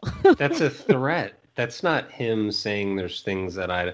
That's he's threatening her. That, that's correct. There's but things, it was also things it, going on with me that I'm not telling you. Like maybe I'm thinking about seeing other, you know, throwing you out. He's gaslighting her. He's yeah. gaslighting her. She knows everything about him. He, he's in two different rooms for his entire fucking life. Like he knows every. She knows everything there is to know about him. He he and does she, nothing. Right. And notice he said that when she said, "I wonder." So she's getting slightly, like she's glitching, like, you know, the mm. Stepford wife thing is glitching. And she's saying, I wonder, would I, what would happen if, and so she's mm-hmm. kind of getting slightly introspective. And how yep. does he knock it down? Well, I have things I don't tell you. Boom, zap, mm. right back to your fucking Stepford wife. And keep in mind, mm-hmm. guys, this is with Jimmy Kimmel on the line listening. Oh, really? And that this is I'm I'm pretty sure I'm not one hundred percent because I I didn't review the clips uh, fully, but uh, I, I'm pretty because I know pretty much I, I clipped them. I, I I don't keep them for no reason. Um, but imagine like how d- discomfort Jimmy must be feeling, or he's got a box of popcorn going action. There there's nothing worse than going over to your friend's house after they just got in a fight and they don't oh. want to tell you that it happened. But everything's, oh. like, super still, and you're like, is everything okay? Oh, yeah, yeah, yeah, everything's okay. Well, yeah, yesterday I stepped out, for example, because my wife was just going nuts. So, and it was one of those things that I can't take anything for this. I can't give her anything for this. She has, I know I have to just sort of like, mm-hmm, mm-hmm, weather mm-hmm. the storm. And then when I had uh, a buddy come over, like one of our mutual friends says, hey, we, yeah, you guys enjoy your coffee, whatever. I'll be back. I'll be back in, a, I'll be back in a day or two.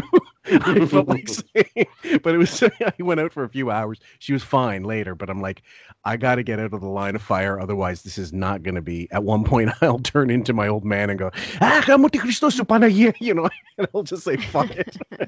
At least you get to yell at a foreign language. Oh, God, a couple.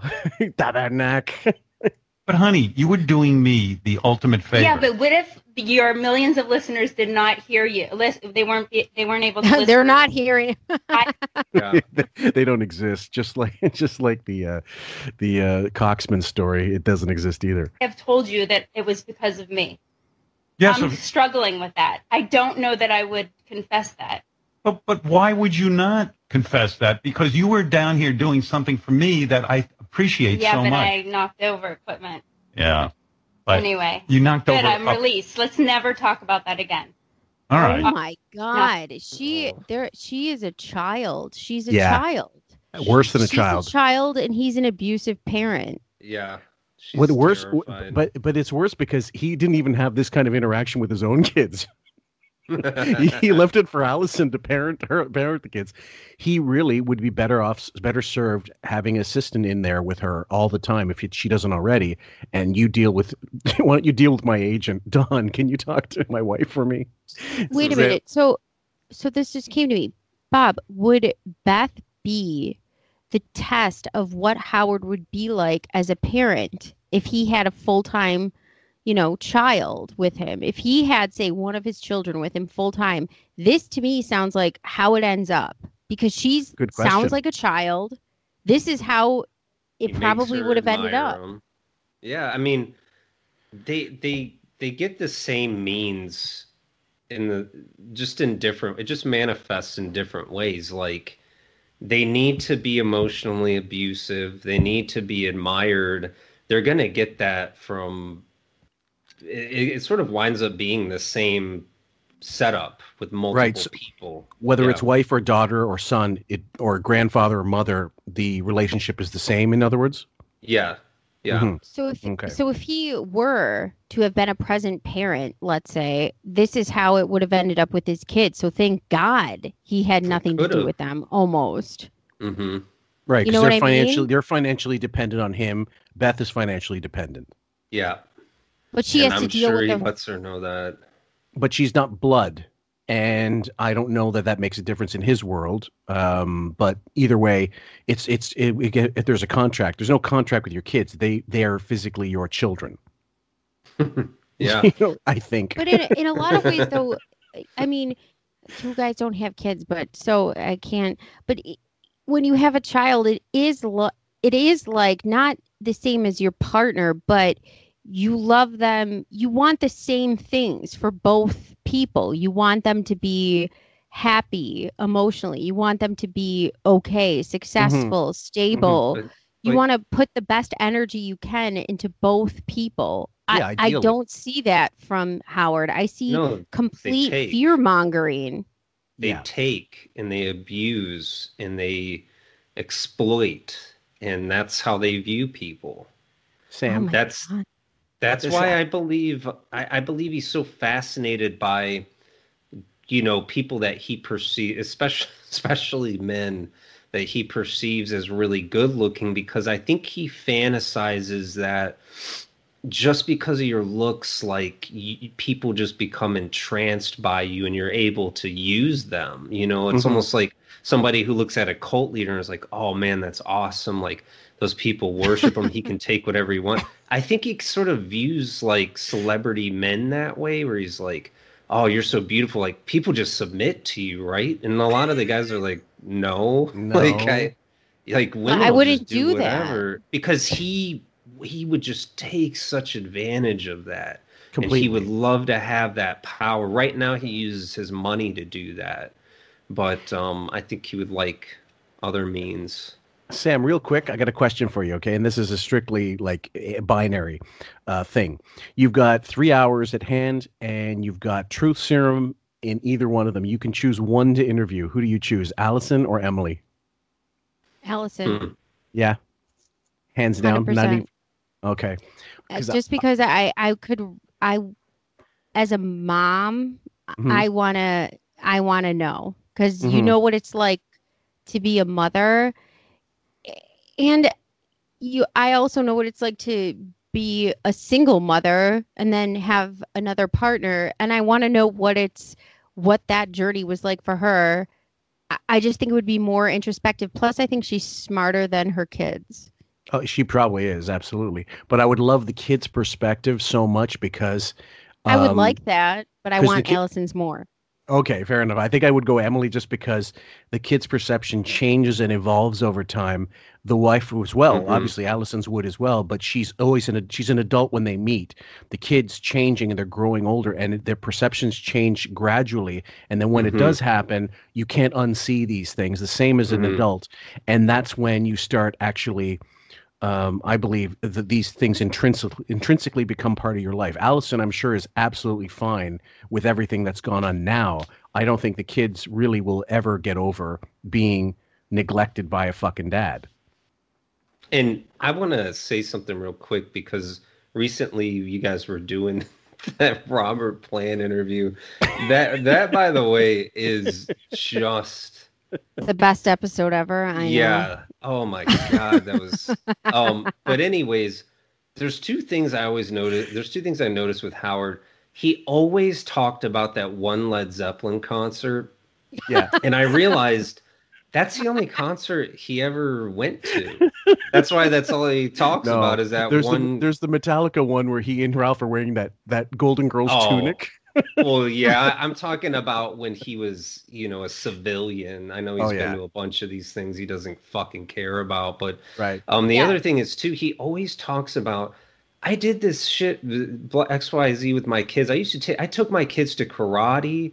I took my kid to karate. I took my kid to karate. And I realized he always brought up this one incident that yes. he took one of his kids to karate.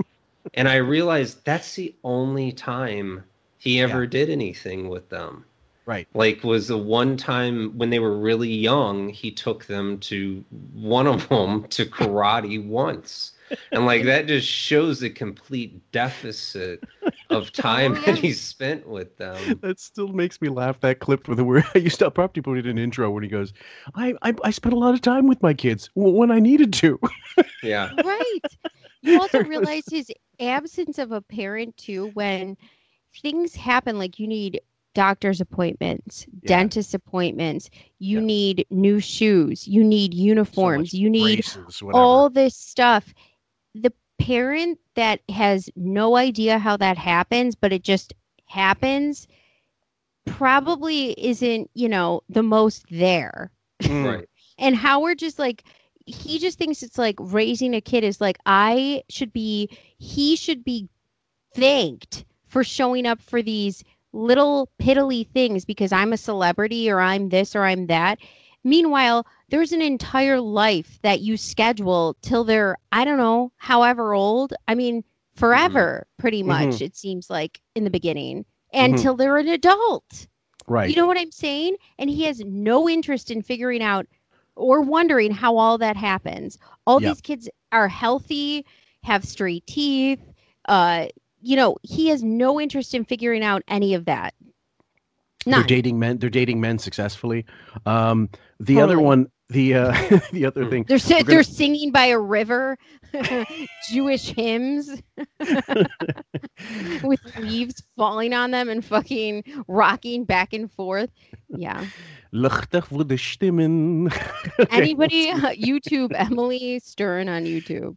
Yeah, we don't go after the kids, guys, but uh, you know, when they put themselves out there every now and then, uh, you gotta you gotta give them a little bit of you got a little get a little piss with the with the sugar. Never happened. Right. Okay. That's so ridiculous that you wouldn't tell me. I would never be mad at you. I, know, I just didn't. I was. I you were down here cleaning. Enough. Yeah, but I wasn't being careful enough. Oh. that sounds, sounds like someone like who gets hit. Yes, master. Thank you, sir. Can I have another? I wasn't careful. I, he likes the towels just so. Yeah, yeah. You know what she reminds me of? Howard reminds me of, you know, in The Sound of Music, uh, Baroness von Schrader, the guy that uh, Captain Von Trapp was going to marry. And she's like, look, the girl, Von oh, Trapp, was okay, going to yeah, marry. Okay. He was going to marry that uh, Von Schrader woman, Baroness yeah. von Schrader, whatever. That's right. Right. And she, she's looking at Julie Andrew, and everything she does, she's just, she's just in. It's just, she's it's, just, it's, it's disdain. She's just, yes, she's just yeah. watching her and waiting for her to fuck up, and just, you know, just detailing everything she's doing wrong and honing in on her. And right. Beth feels that way. She feels that yeah. heat on her. Yeah. Oh, yeah.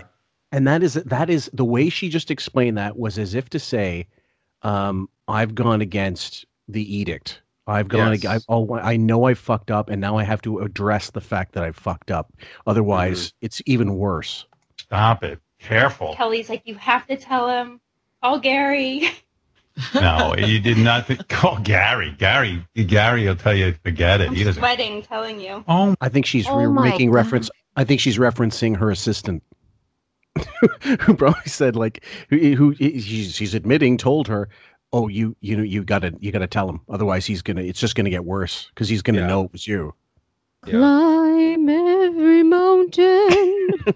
I'm thinking Soul Asylum's misery, misery song. Oh my God, I love you. I mean, right. thank you for doing that. Thank I you for. You. I love.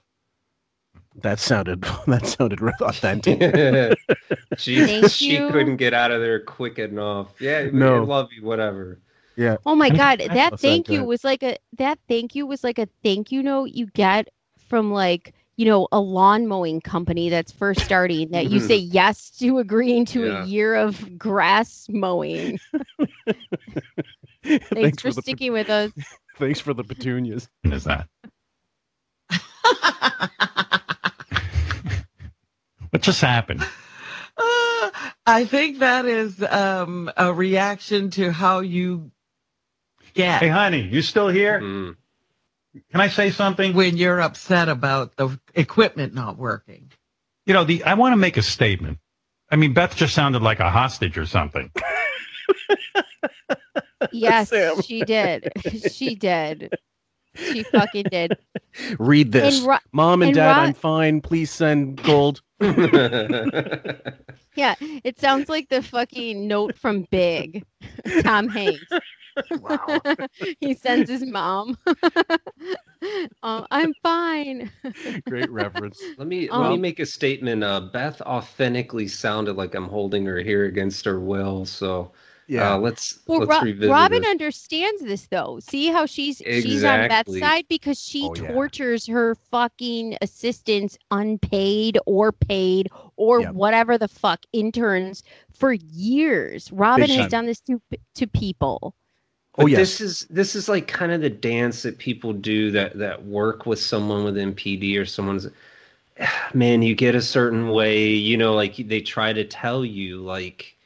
They can't come right out and, and say it to you, but she's like saying like, Howard, you you're, you get away. Like you, you're rough with certain stuff like this. Like she, mm-hmm. she wasn't at all like, oh yeah, what happened or whatever. She, she already knows. She knows how Howard is. I, I, I was going to say, yeah, I, I feel bad for her.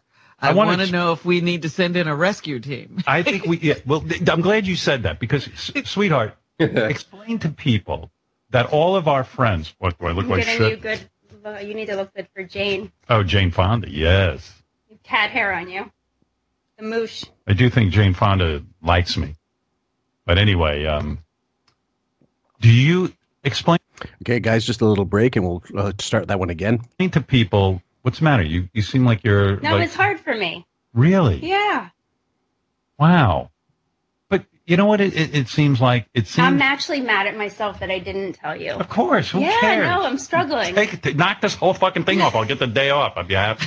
I'm not looking to sit down here. I, I wish I could go upstairs and paint the picture. Um, you're painting a picture right now. Oh yeah, we're getting a vivid one. This is like an Augustin yes. Delacroix. Send in a SWAT, send in a rescue team. That'd be some fight they'd have to deal with. Howard. Yeah. Just push him over. Yeah. Explain to people how our friends think that I'm holding you hostage. Should I blink twice, Robin? Yeah, yeah twice. Yeah. If I'm like, you gotta give me a signal. you gotta, um, you guys gotta hear this. So we have uh, friends, and they invite us to things. And I don't believe that either. You don't yeah. have friends. They don't invite I th- you. You invite I actually yourself. Think, I think they might invite him. I just think maybe they.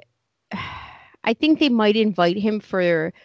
Let's see what this will be like again. You know, like more of a show, just like a side it's like show. Country club, you know. The yeah. elites have it. They're not really friends, but they'll get together, you know. And... Right. As soon as their income falls down, down below a certain tax bracket, they're no friends anymore. I mean, exactly. where's where, where's Mark Consuelos and Kelly Ripa? We, you know, Beth will say to them, look, we're not coming to your house. We're afraid of COVID nineteen. We don't want to get it. And wow, a year later. Because all, all the cats are contagious. Exactly. We're being very careful.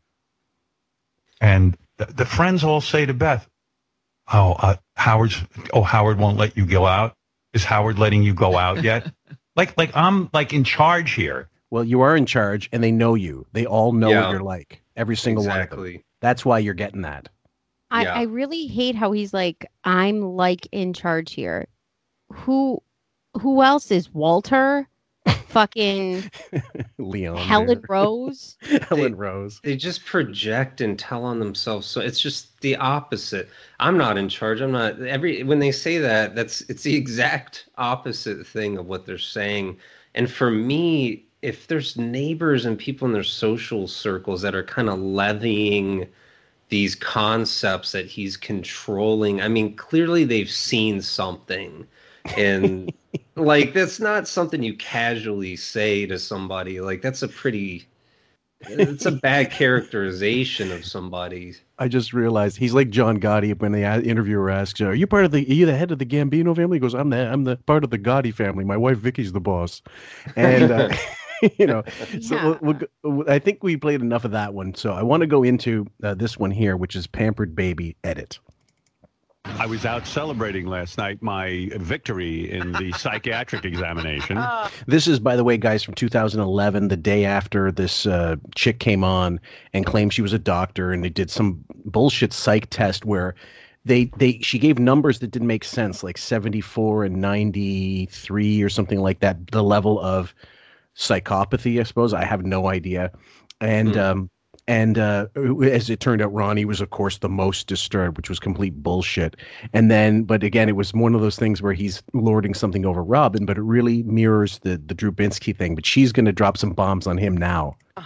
Uh, by the way, I've forgotten about it. You were so mean. Robin what? was interviewed in the halls. even the view, even the listeners were saying that you were I'm so crazy. that no, you were mean about but me. You do. You know, I figured the whole thing out. I'm like, all right, these tests are skewed toward people in therapy. Listen so to you're in- years later, it's proven he, he admitted he lied on his fucking exams. And of course he did. He lied about the narcissism test. Sam. Wouldn't it be like, okay, it's like a job application and interview. When somebody mm. asks you, what are your biggest weaknesses? Uh, mm. You wouldn't say... You know, I'm hungover a lot on Mondays and Fridays, and uh, uh, sometimes I don't. I sleep past my alarm. You don't say that. You say, uh, "I think I'm. I pay too much attention to detail. I really, you know, I sometimes, sometimes I like I... to work too much." You know what I mean? Like, it's just stuff, it's stuff like that. So it's like turning negatives into positives. You obviously know what to do in those situations unless you're a complete dolt. Right. Basically, I work I too think hard. That, yes, of course. So I think that he treats those psychiatry tests the exact same way. Of course. It doesn't take yeah. a genius to pick the number that you think is going to give you the lowest score or highest as need be based on the situation. And what she's going to bust him on in this clip is not being a present parent and not actually being useless, being a completely, completely useless piece of shit. So you figured it out. Listen to this. Listen, listen to Robin in the hall. You do fine in these tests. All right. Listen to Robin screaming in the hallways after the psychiatric exam yesterday. I was ranting. Robin, you seem the most upset by the fact that Howard finished first, though. That it was skewed. I don't believe that result. I'm sorry. You're such a sore loser. No, you know what? I, everybody I talked to yesterday agreed with me. Of course. You bet they, they better. Put out a number of things to you. The man can't function by himself. Okay, so he's gonna, she's gonna go into this, guys, and I'm gonna try not I to play too this. much of it. Yeah, which I love when two narcissists fucking square off. He has a, a an army of people. You don't have an army of people. I don't have your army. Well, okay. Your army would squash my army. Yeah, my army. my... oh, it's like the true. United States versus Saudi Arabia. Right. Why don't we have our armies go up against each other, see who crushes who?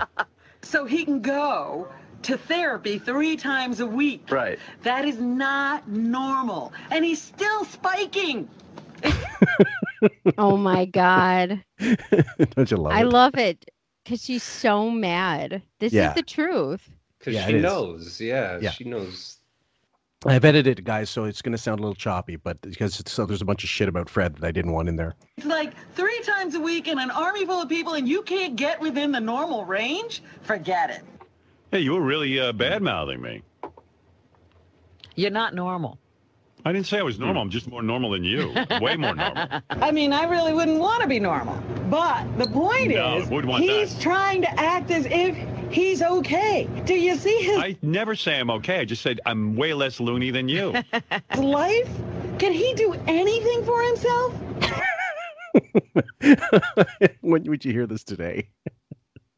I just wonder if what set her off so much was because he's just been shitty to her oh, yeah. and just she sees how shitty he is to other people, and it's like he's kind of gaslighting everyone and getting away with it, and she yes. because she works for him, she can't come out and say it, so she's just trying to point out, like, look, you can't think this guy is normal, like things no. don't add up here. Like, I think that's why she's so upset here, not because of her score, but like he's getting away with something is what's yes. making her upset.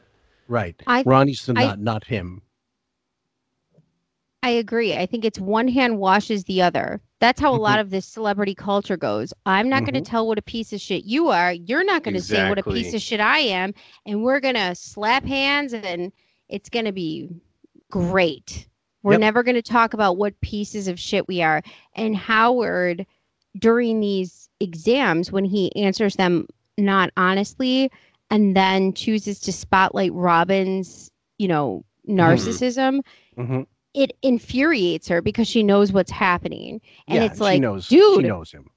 we and it's hard have to, each other's yeah. backs. I have your back. I fucking had your back for everything. The Selena thing, the Rodney yep. King thing, the Artie fucking thing, yep. everything. Yep. And you're going to well, fucking and... do this?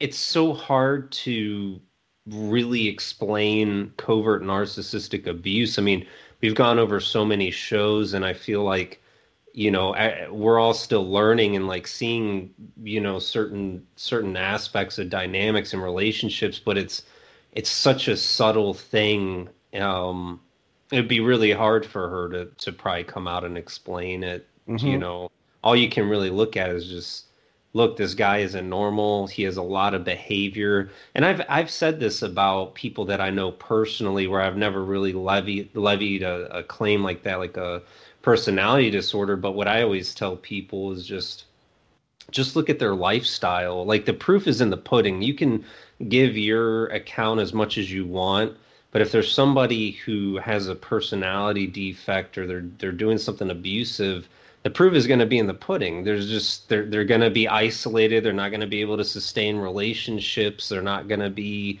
where they should be in their career. You know, different stuff like that. And what she's trying to like point out is like how he's incapable of of taking care of himself. And somebody who knows about covert M P D or who knows about these kind of behavior patterns, like, that's a huge red flag. Totally. That's anybody that that's even halfway well versed is going to look at that and know, we have someone that, that probably has a, a high level of narcissism. So mm-hmm.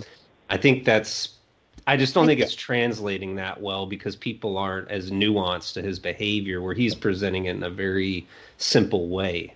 Mm-hmm. This, the solution should be get a bulldog and, you know, throw him in the pool. See what happens.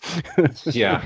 I mean, sure these stories are so strange. Even knowing what I know about him, and you hear these things with the the bulldog and locking his kids out of the limo when he thought he heard a gun. I mean, even for me, hearing that shit is just fucking crazy. You, you're like amazed. Like you didn't even yeah, think he heard a gun. You, you didn't even think those, he heard a gun. He they those, literally called his name out. Someone called his name out, and he ran into the limo and locked his kids and his coworkers out. out. And those are kept under lock and key. Like, imagine the real, some of the real stories and stuff. He was he was ready to drive away. Like, the F B I was spying on him at a funeral or something. Like, let's get out of here before we're going to get arrested. Yeah, peel rubber. He doesn't. What is it? What, what, yes, I can do things for myself. Why are you saying that? Do you have an A T M card? This no, is what I'm going to say. I have, okay. Because I screwed my camera. The most basic thing demonstrating that you're capable of anything as an adult. Oh, please. Yeah. My cash. They had to do that because you couldn't be no, with an A T M card. I called them up and said, here's what I want to do. And quite frankly, it You've is weird for me. You've never had an A T M card. It's weird for me to go to the A T M machine. Yeah, the machines bother you. No, listen, before I was famous, I did everything. I went out, got, I went food shopping, got my fast, you know, got my fast food, got my... He just said, before I got famous, I did everything. What does fame have to do, by the way, well, with any of that? What he's saying is when I couldn't pay for someone to do this shit for me, I had to do some of it myself. But and that then, means... Which, which of course, everybody at one point. And then, and then fast, fast food. food. So he stopped buying food and couldn't handle that. He couldn't cook. Go ahead, Sam. But how do you forget how to use an A T M card? Isn't that like, you know, driving a car or riding a bike? Well, he doesn't do Listen, either of those anymore. These people, when you, again, it's so hard to convey this. Nothing these people do is normal. Yeah. Nothing. They can't, they don't eat normal. They're not on normal sleep schedules. They don't have normal, nothing they do. They can't do essential basic things like that. They they we, cannot do it. It's too much. I see. I feel like when you say that, it's exaggerating, but it's not because I even it's see not, how no. he walks. And it's mm-hmm. like, you don't even walk and move like a he normal person. He doesn't walk, you don't walk dress, and move talk, and eat, react. Like yeah. a normal person in a yeah, conversation. That's... When you're having a one-on-one with somebody on an interview, even in the most, you know, prepped sense, he seems so animated in a way that's false, like a mm-hmm. puppet. Right. It mm-hmm. just seems wrong, wrong right. and false and disingenuous. So mm-hmm. I, I just don't, this these normal behaviors like going to the A T M. Yeah. Like, the, he doesn't also, you can hear the There's detachment no muscle memory vo- to normal things. No, you can hear the detachment in his voice when he asks certain questions. And you can hear, as Bob said earlier in this show, he how he works his, his pud into a fucking lather over certain revenge fetishes or themes. Like, you know, did you ever get back at your fucking teacher for giving you an F? Fuck him, man. Fuck him. Rage Against the Machine, man. And it's like, he gets animated for certain things. And then other things are just, you know, it's like dandruff. It doesn't mean anything to him. And he's just asking it out of, you know, I got to ask this just to make it seem like I'm normal or whatever. So we'll continue because Robin really fucking gets him with some ra- rabbit punches. Regular food. I went to the A T M. I went to the bank. You're like a king. You yeah. don't even carry money. I, I have money on me right now. Enough you to bet you it. Enough to bet you on the psychiatric exam and you take your money. You don't know how to use it. Of course I use it. That's the only time you have money. They give you money for I think betting. I, I think I tip my limo driver. He tips his limo driver. When if you put a gun to Ronnie's head, he'll tell you I haven't gotten a tip from him in twenty-five years. They give what did you she, money? Yeah, what did she say there? They give they you give money you for money? What?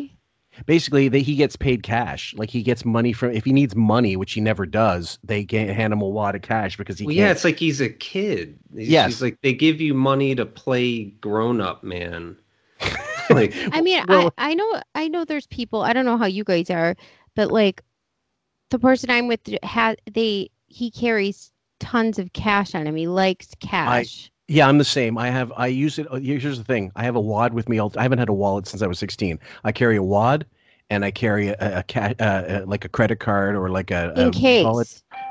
Sorry, one sec. My alarm just went off. Um, I carry a, a card. No, but I use. I like to use it for certain things uh, to get points on. But I've always got cash on me, so there's always an option, you know, whatever. And sometimes I want to pay in cash, and sometimes I want to pay credit just to keep the thing, you know, constantly yeah. being used, you know, so I get some kind of credit rating. But how um, how is it that he's getting cash like an allowance? Well, he'd need I an mean, A T M tutor. He'd need someone to tell him what his fucking password is when he went into an A T M. She's like seriously painting a picture of someone that, yeah. like, I don't even know if he can walk, you know, like someone just carries him out. They just pick his chair up yeah. and just coast him out of there. Like, they give, what did she say though? Where she's like, they give you the money to use for whatever. Like, okay, yeah, I'll try to, get, I'll, try to yeah. I'll play it back and you just see if you guys can hear it. The food. I went to the A T M. I went to the bank. You're like a king. You yeah. don't even carry money. I, I have money on me right now. Enough you to bet you it. enough to bet you on the psychiatric exam and take your money you from don't you. Don't use it. That's of course I use time it. You have money. They give you money for how do you think betting. I, I think I tipped my limo driver. It was kind of inaudible. They give you money for something. Everything. Betting. Betting. Betting. Something. Or, She's or just, just saying basically bullshit, whatever. Yeah. Like you, you don't use it like a normal person. No, fuck no. He's not going to a, like a watermelon truck and buying a watermelon or something with a you know a few bucks. Uh, so basically, the point is, is he doesn't even take out his own cash. Somebody gives no. him a cash allowance, like saying, "That's right. Here's some cash," and yeah. he's so helpless. Mm-hmm. Gotta yeah. have cash. You better have cash. That's right. No, but uh, you can't find your way home from here. Well, that's true. I can't argue with that. But uh, listen, I have admitted to you on the air. You see, this is the difference between you and me. Oh, the no. reason you know this about me is because you I've have a brain I... and you can find your way home. I mean, seriously, how many how many bike rides have any of you taken as children and just were like, whatever, we're just going wherever, and you found your way home? Yeah, without pre-G- cell phones or G P S. Yeah, pre-G P S. This, this idiot can't find his way home after living somewhere for twenty years. That he He's... goes to five days a week. Like, well, I mean, well, now it's to. now it's academic, but at that point, yeah. Work on in my with my psychiatrist. And one of the things is that I want to be more independent, do more things for myself. I don't know this um, about you because of that. I know this the, about you because no, I know you. No. I and work the, on my psychiatry. Wait, wait, wait, wait, wait. This is back Bob. when the five days a week bullshit. If somebody was with their therapist and they said, I want to learn how to get home. Yeah, what is he working on here? I don't. Uh, this is, he this was is a three five minutes job, away. It's it's straight down a street. Yeah. Pretty much. You maybe have to make a right at some yeah, point. I, I think Manhattan's on a grid system, so it's, it's easier it is. to get back. So easy. Well, are, are the street signs in Braille or something?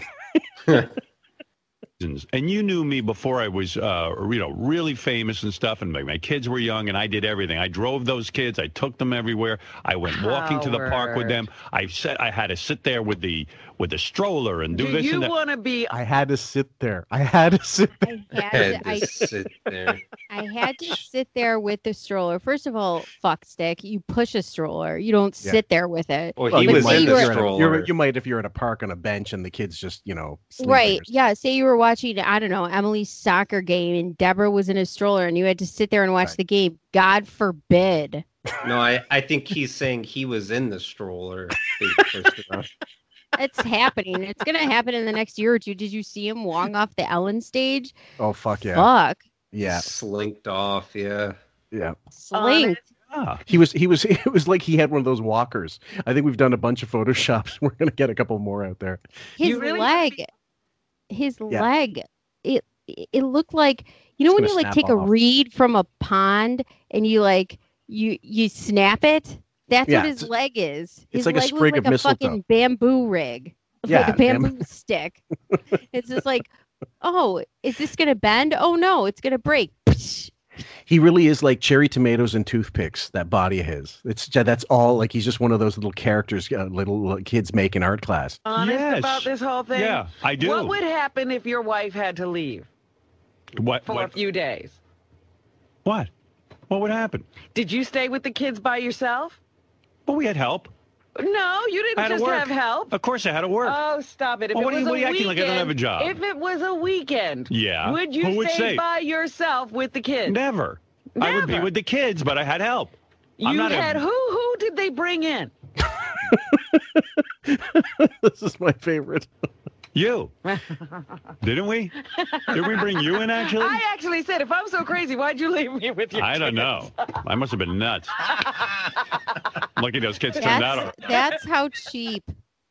That's how yeah. cheap he was. That's how yeah, desperate Robin was. Yeah, well, she was. She did owe the money. That might have been during that time. But here's my point. I have admitted to you on the air that the things that he I work on... You, they, he couldn't be alone. He wasn't capable of taking care Liar. of himself and the kids by himself. Liar. Oh, no. I'm not capable of taking kids by myself. You're right. Yeah, that's what I'm talking about. Yeah. They were your kids. You lived in the house. And you still couldn't. Where are your kids? Okay, so it, so this is the perfect sort of sidewinding N P D arguing tactic. Like, bring it on to her. Bring it on to her. Don't make it about me. Make it about her, because this is negative. I don't want to hear it. Yeah. Where are Bob. your kids? Bob, if you have a child in a circumstance that's scary, like God forbid, mm. and you have to, you know, do whatever you have to do to make sure, I don't know, they're safe or something, fine. How scary is it if they know themselves that they can't handle it and they have to have someone there? I mean, that to me is... is absolutely mind-blowing. Like that mm-hmm. alone, that admission that you don't even trust yourself. Nobody's court ordering this. Nobody's mm. saying you are unable to do this. You are yourself saying, I can't be a parent. I can't watch my own children to yourself. That's mm-hmm. fucking yeah. insane. Mm-hmm. That's... That's extreme neglect. I mean, he the, the thing that bothers me, too, is he, he brings this up almost like it's some normalcy. Yeah, I wasn't a good father. I had to go and I had to learn. Like like a lot of people go through that, you know, like I didn't I didn't know. I we had to hire someone even though I was in the same room. People have to learn how to. It's like, no, people don't no. really have to learn that they need to care about their kids. That's not a normal thing. or, like, that, or that it's not about you. Yeah, like, it's it's always an after. Like if you start becoming a neglectful parent, or you start parenting, I don't know, haphazardly or not well, and mm. whatever the circumstances are. Normally, it's something like it's a punishment. Yeah, well, and you have to be forced not to watch your own children because of something you did. To mm-hmm. your behavior made it so. Mm-hmm. Yeah, this is I the guarantee... complete opposite. This is the complete opposite. I right, guarantee that that that that person that they brought in was there to watch Howard too. And, I, yeah. and I'm not even saying that jokingly. Like Howard is the fourth child. They have three kids, right? The three yeah, girls, yeah. daughters. Yeah. He was the fourth child, and I've always noticed this thing where he brings up when he'll be like trashing Richard or Sal, be like, you know, it's like they have another kid there when he's describing yeah. uh, them. And it's like, Allison used to say that to you, didn't she? Yeah. Like that used to come up. That's where you got that from. They probably mm-hmm. got that caretaker or whoever was there. Probably ninety percent of it was to take care of Howard. Probably even more so than the kids, honestly. Yep. And here's a clip yeah. to give you. Here's an extra clip bit to support it. twenty twenty, eleven eleven For me, being famous, the best part of it has been that I almost do nothing for myself. Okay, there you go. Do you need any more? Um, the next clip, guys, is uh, an oldie but a goodie, and I didn't realize exactly how good it was because I only had heard small clips of it at the time. Wiggy busts on Bowie for blocking him on Facebook, and this is from two thousand fifteen, and it's a day after he was bitching and moaning and complaining how Gary, he was knocking Gary for being with the Mets with his son and just being a father, a good father, and I'm not joking, so you hear some of it. Just from a business standpoint, what Bobo's referring to is that, so there's a wrap-up show going on, And Gary, let me see if I can play it for you. Wait a minute. So he says, so Bobo's referring to. So yeah. He had a planned setup mm-hmm. where Bobo calls in and refers to this so he can harp on it. That's right. How Bobo brought it up. Because he's so brave. He's so yeah. brave. Yep. Rather than me tell you about it. Okay. Uh, here he is. So listen to this. I, I had no idea he did this, but he announced mm-hmm. it on the wrap-up show. I'm going to get so much shit for what I'm about to tell you. I wanted to put up the Mets picture, and I didn't want to deal with the bullshit. So before I put it up... Oh, wait, wait. The Mets picture is you in the green room with four of the Mets right. at Kimmel. Right. It's, so uh, before I put the picture up... Okay, here we go. Up, I unfriended Howard. You did? I did. Oh, no way. I did. I just... I was like, you know what? This is my sort of private space. I just sort of need to be able to put stuff up. Like, in other words, if it were Twitter, then... Okay, Twitter's open. If it's Instagram... I just want my little area where I don't, where I'm not getting bugged. Did you unfriend Rob? Did he Rob? just say? Yeah. Did he just say huge fag? No. Did, did you hear that? Wait, go back. Just for ten seconds. Yeah. Private space. I just sort of need to be able to put stuff up. Like in other words, if it were Twitter, douchebag. Then okay, Twitter's. Oh, okay. Douchebag. Area where I don't, where I'm not getting bugged. Did you unfriend Robin? His little well? area. No. No, he didn't and I, thought, I didn't even think of that. I thought about unfriending so Beth. Stupid. But Beth won't show stuff to Howard unless it's really bad. So yeah, I, I did it. I apologize. Nobody cares Howard. about it. Okay, so he's gonna. This is two thousand fifteen, guys. Post Summit, pre, I don't know, I don't know the Wendy Williams rant and all this stuff. And he's post fuck fuck, fuck Facebook, hates social media, but is pissed off because his producer doesn't is depriving him of a way to fuck with him. And he just said, too, by the way, Beth does the same thing, like goes she, through the same motions as Gary does before something gets really bad. Should I say something? Should I not say something? Right. So they're both going through this posting anxiety before they yes. do it. Mm-hmm. And she, but he was saying that if if like if he posts something that might be construed as, I don't know, mockable, Beth won't show Howard because she knows. Like, she doesn't want to get Gary in, in shit. But um, but either way, she herself might have the same issues with her own Instagram. I don't think he has one. Wiggy doesn't have an Instagram, does he? No, but meanwhile, Beth posts the most embarrassing shit of Howard. Oh. You know, like brushing a cat in the Helen Rose t-shirt, doing the Wig most embarrassing sh- shit. Wig shots. Yeah. Yeah. Bob? So, so just prepare. As a Stern fan, I mean, you do know, like, that's just blockbuster news, what you just... I unfriended sure him, but it doesn't mean I don't want to be friends with him. I want to be left alone in my Facebook. First universe. of all, when do I... Ev- one time I commented on what Gary put up on his Facebook. He just oh, that was up, a big when turnaround. Do I ever... That was in record time. Oh, my God. That was like that was like a Buffy the Vampire break-your-neck snap. You know what I mean? Remember yeah. that joke? And she'd fucking just take a head and just crank it real yeah, quick. Of course, That's of course. what that was. When do I have one time? Yeah. even he couldn't get, even he couldn't make it last. Number two, I don't know how Facebook works. I don't know what the algorithm is for what they post on your homepage. Uh-huh. But everything Gary posts doesn't even end up on my news feed. Sure. Like it, I don't know why. I mean, I'm friends with Gary on Facebook.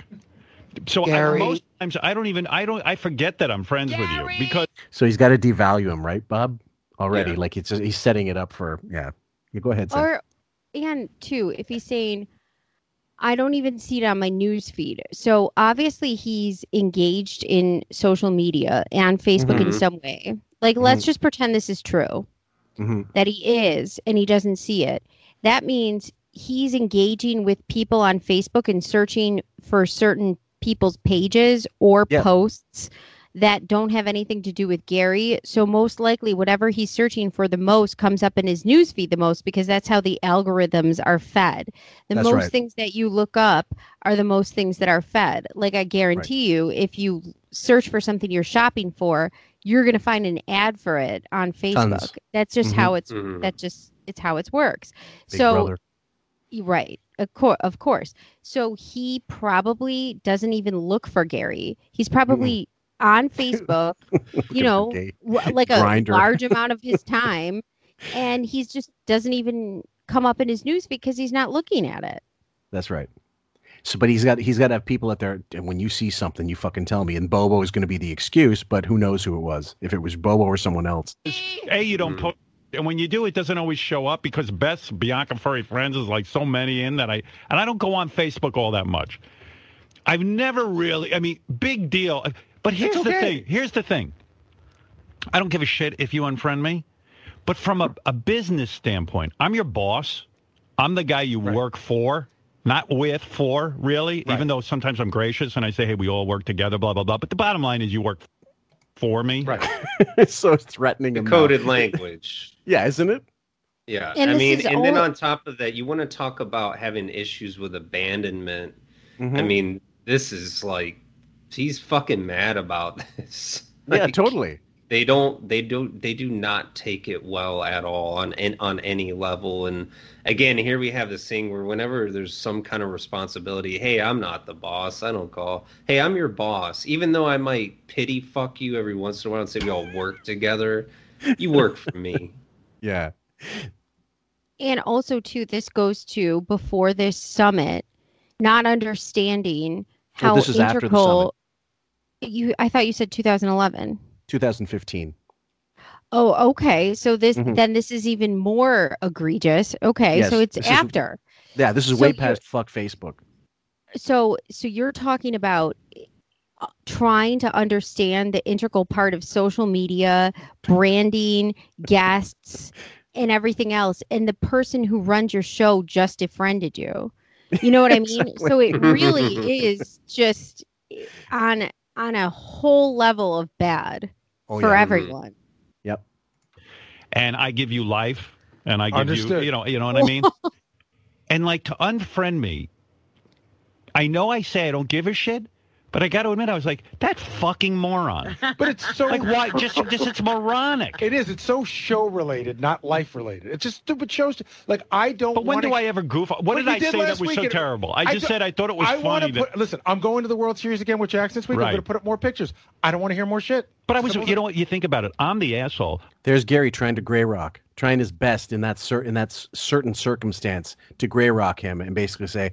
You know, there's a boundary. I'm putting up a boundary. Don't you dare you fucking put a boundary That's... on me, asshole monkey boy. I there I you pay go. you. Yeah, yeah. Go you ahead. Put up a boundary. I, I gotta. I have to blame Gary on this one. Once you heard that summit meeting, you should have had a personal account and a professional yep. account. Yep. You fucking idiot. Like, why wouldn't you make a separate show account as Gary Dell'Abate, producer of the Howard Stern Show, and Gary Dell'Abate, father, and. Yeah. Husband. Well, Howard would want that. Uh, he would exploit that either way. I oh mean, yeah, he would. That he wouldn't even look at the Gary Show one. He would immediately go for the personal but one. But it would have been way. It, he should have done that immediately. What he should have done is actually not even mention it on the wrap-up show because either way, yeah. he's going to get shit about it. And he was stupid to be on the wrap-up show and saying, I blocked it. Fact is, if you block someone on Facebook, they don't see you, you don't see them. It literally is like they've you've removed them from existence, which is a good function in a way because in real life, if you didn't like someone and you hated them and you didn't want to interact with them, you wouldn't. You wouldn't mm-hmm. call them up. You wouldn't see them socially unless it was by, you know, chance. And either way... I, I feel for for Bowie, but he is an idiot for having let this get out. But who knows if it would have gone out anyway. Yeah, I'm, probably would have. Yeah. Sentimentality that you had with your I son. Just, I don't want to y- hear You it. did the nice thing with your son. I'm but the jerk who now. can't deal it. But you say that now, but you were so mean to me last week. I was mean to you. So what? But you don't unfriend your boss. It's stupid. Do you really care? I mean, yeah, what? I think I do. And by I like the way, that he needs his own space. But he needs his own space on Facebook. On no, Facebook, a public fucking thing. Hold on, way, hold on. I want to tell you what a moron he is for hold one on. minute. Can I, I want to tell something? you why you're a moron. My Facebook is not a public yeah. Facebook. It's just for okay, some friends. Okay, can I tell you I'm something? A- okay, the and what he's going to go into it, but he got pissed off because they got all kinds of negative feedback. He got pissed on for shitting on Gary being a, a good father, mm-hmm. and he couldn't handle it. And by so the he got way, shamed in public, yeah. Howard just resents the living shit out of Gary for being normal, mm-hmm. for yeah. caring, for having interest in mm-hmm. anything, vinyl, whatever the fuck, being a parent. Like it, it, it's it's almost reminds me of like when when you're in high school and like your friend starts getting laid and you're like, kind of teasing the girl or teasing him about the girl, but you secretly want to be, you know, getting laid him. Or something. Yeah. Yeah. It's like he, it's like giving somebody shit about something that they want. Like I've mm-hmm. seen that with guys do that, you yeah. know, especially with younger guys. Like, it's like he does this to Gary. Like he just resents that he has a normal marriage. You know, I don't know the intricate, just from my perspective, a somewhat normal marriage. He has a good relationship with his sons. It seems like he has yeah. genuine interest in, in sports and, you know, in the vinyl and technology. Right. Like he cares about shit. Even when he was on that council, I was like, why the fuck do you give a shit about, like the guy's just, he's just he doing a normal thing. Yeah. And, and Howard just fucking hates that. Like he what? just, because they long to be normal, they long to have interests, they long to have normal relationships with people, and they just don't. I also think that Gary has also went through extreme hardships in his life. He had, you know, mentally a mentally ill mother, which he's talked about, but he's overcome these circumstances in his life. Mm-hmm. He had mm-hmm. a brother who had AIDS. Mm-hmm. He had, you know, he had some things in his life that were hard to overcome, and he overcame them, it seems like, in a healthy manner, and has come out the other side of them maybe better. I think fame for a period of time was a drug for Gary that mm-hmm. he unfortunately took, and mm-hmm. probably uh, took it too far. Yeah. And it became somewhat of a personality problem. Yeah. But I think it's kind of, you know, leveled off. Mm-hmm. And in this space, too, I also see in this, it's a conundrum of social media and life being real and not real. Like, is that reality or not mm-hmm. reality? And mm. it's what you choose to invest in, what you think is real. So Howard's choosing now at this point, when he said, fuck Facebook and fuck this and who cares, now he's choosing to put some, you know, weight behind what that means. If you defriend me, if you dislike yeah. me on this right. forum. So Which, then it's yeah. giving it gravity. It's, it's putting weight on it. And that's also a problem in general of, if you want mm. to, if you want to put stock in your friendship in reality to Gary, then put it behind there. But if you're putting it in this gesture, I don't even know if that's, I don't, I don't know if that carries anything. Like, is that good? What does that even mean? Does that, it, does that mean here, you care about him as a friend, or it cares no. more about how it, how does it look? How does as it look? A friend. And, and that's the that's the whole point. He's upset that Gary publicly, even if it is just the wrap-up show, and they might have six listeners at that point in two thousand fifteen, because it was still a Suck Howard's colon show, um, that he's rejecting Howard on some level. He's showing the world what he thinks of his boss by doing that and by saying that. And this is how little respect he has for him. And we all know Gary probably fucking hates Howard with a fucking oh. red-hot passion at this. He has Garen, to. Yeah, I- It's, it's, they don't, you know, again, I, I know I always come back to this abandonment concept, but I guarantee that's how Howard viewed that. And they just, everything for them comes down to abandonment. They abuse with abandonment. They threaten abandonment, or if they perceive abandonment. And are pissed by it. Yeah. I gave I mean, you, I gave you life. I gave you life. I, gave I mean, you life. Yeah, he's upset. Like, oh, yeah. genuinely very, very, very... And again, we're coming back to this thing, grown men using social media and, like, get, getting upset over stuff. It, Just l- listen to the rest of it, guys. It gets worse. Uh, yeah. You want to hear why you're a moron?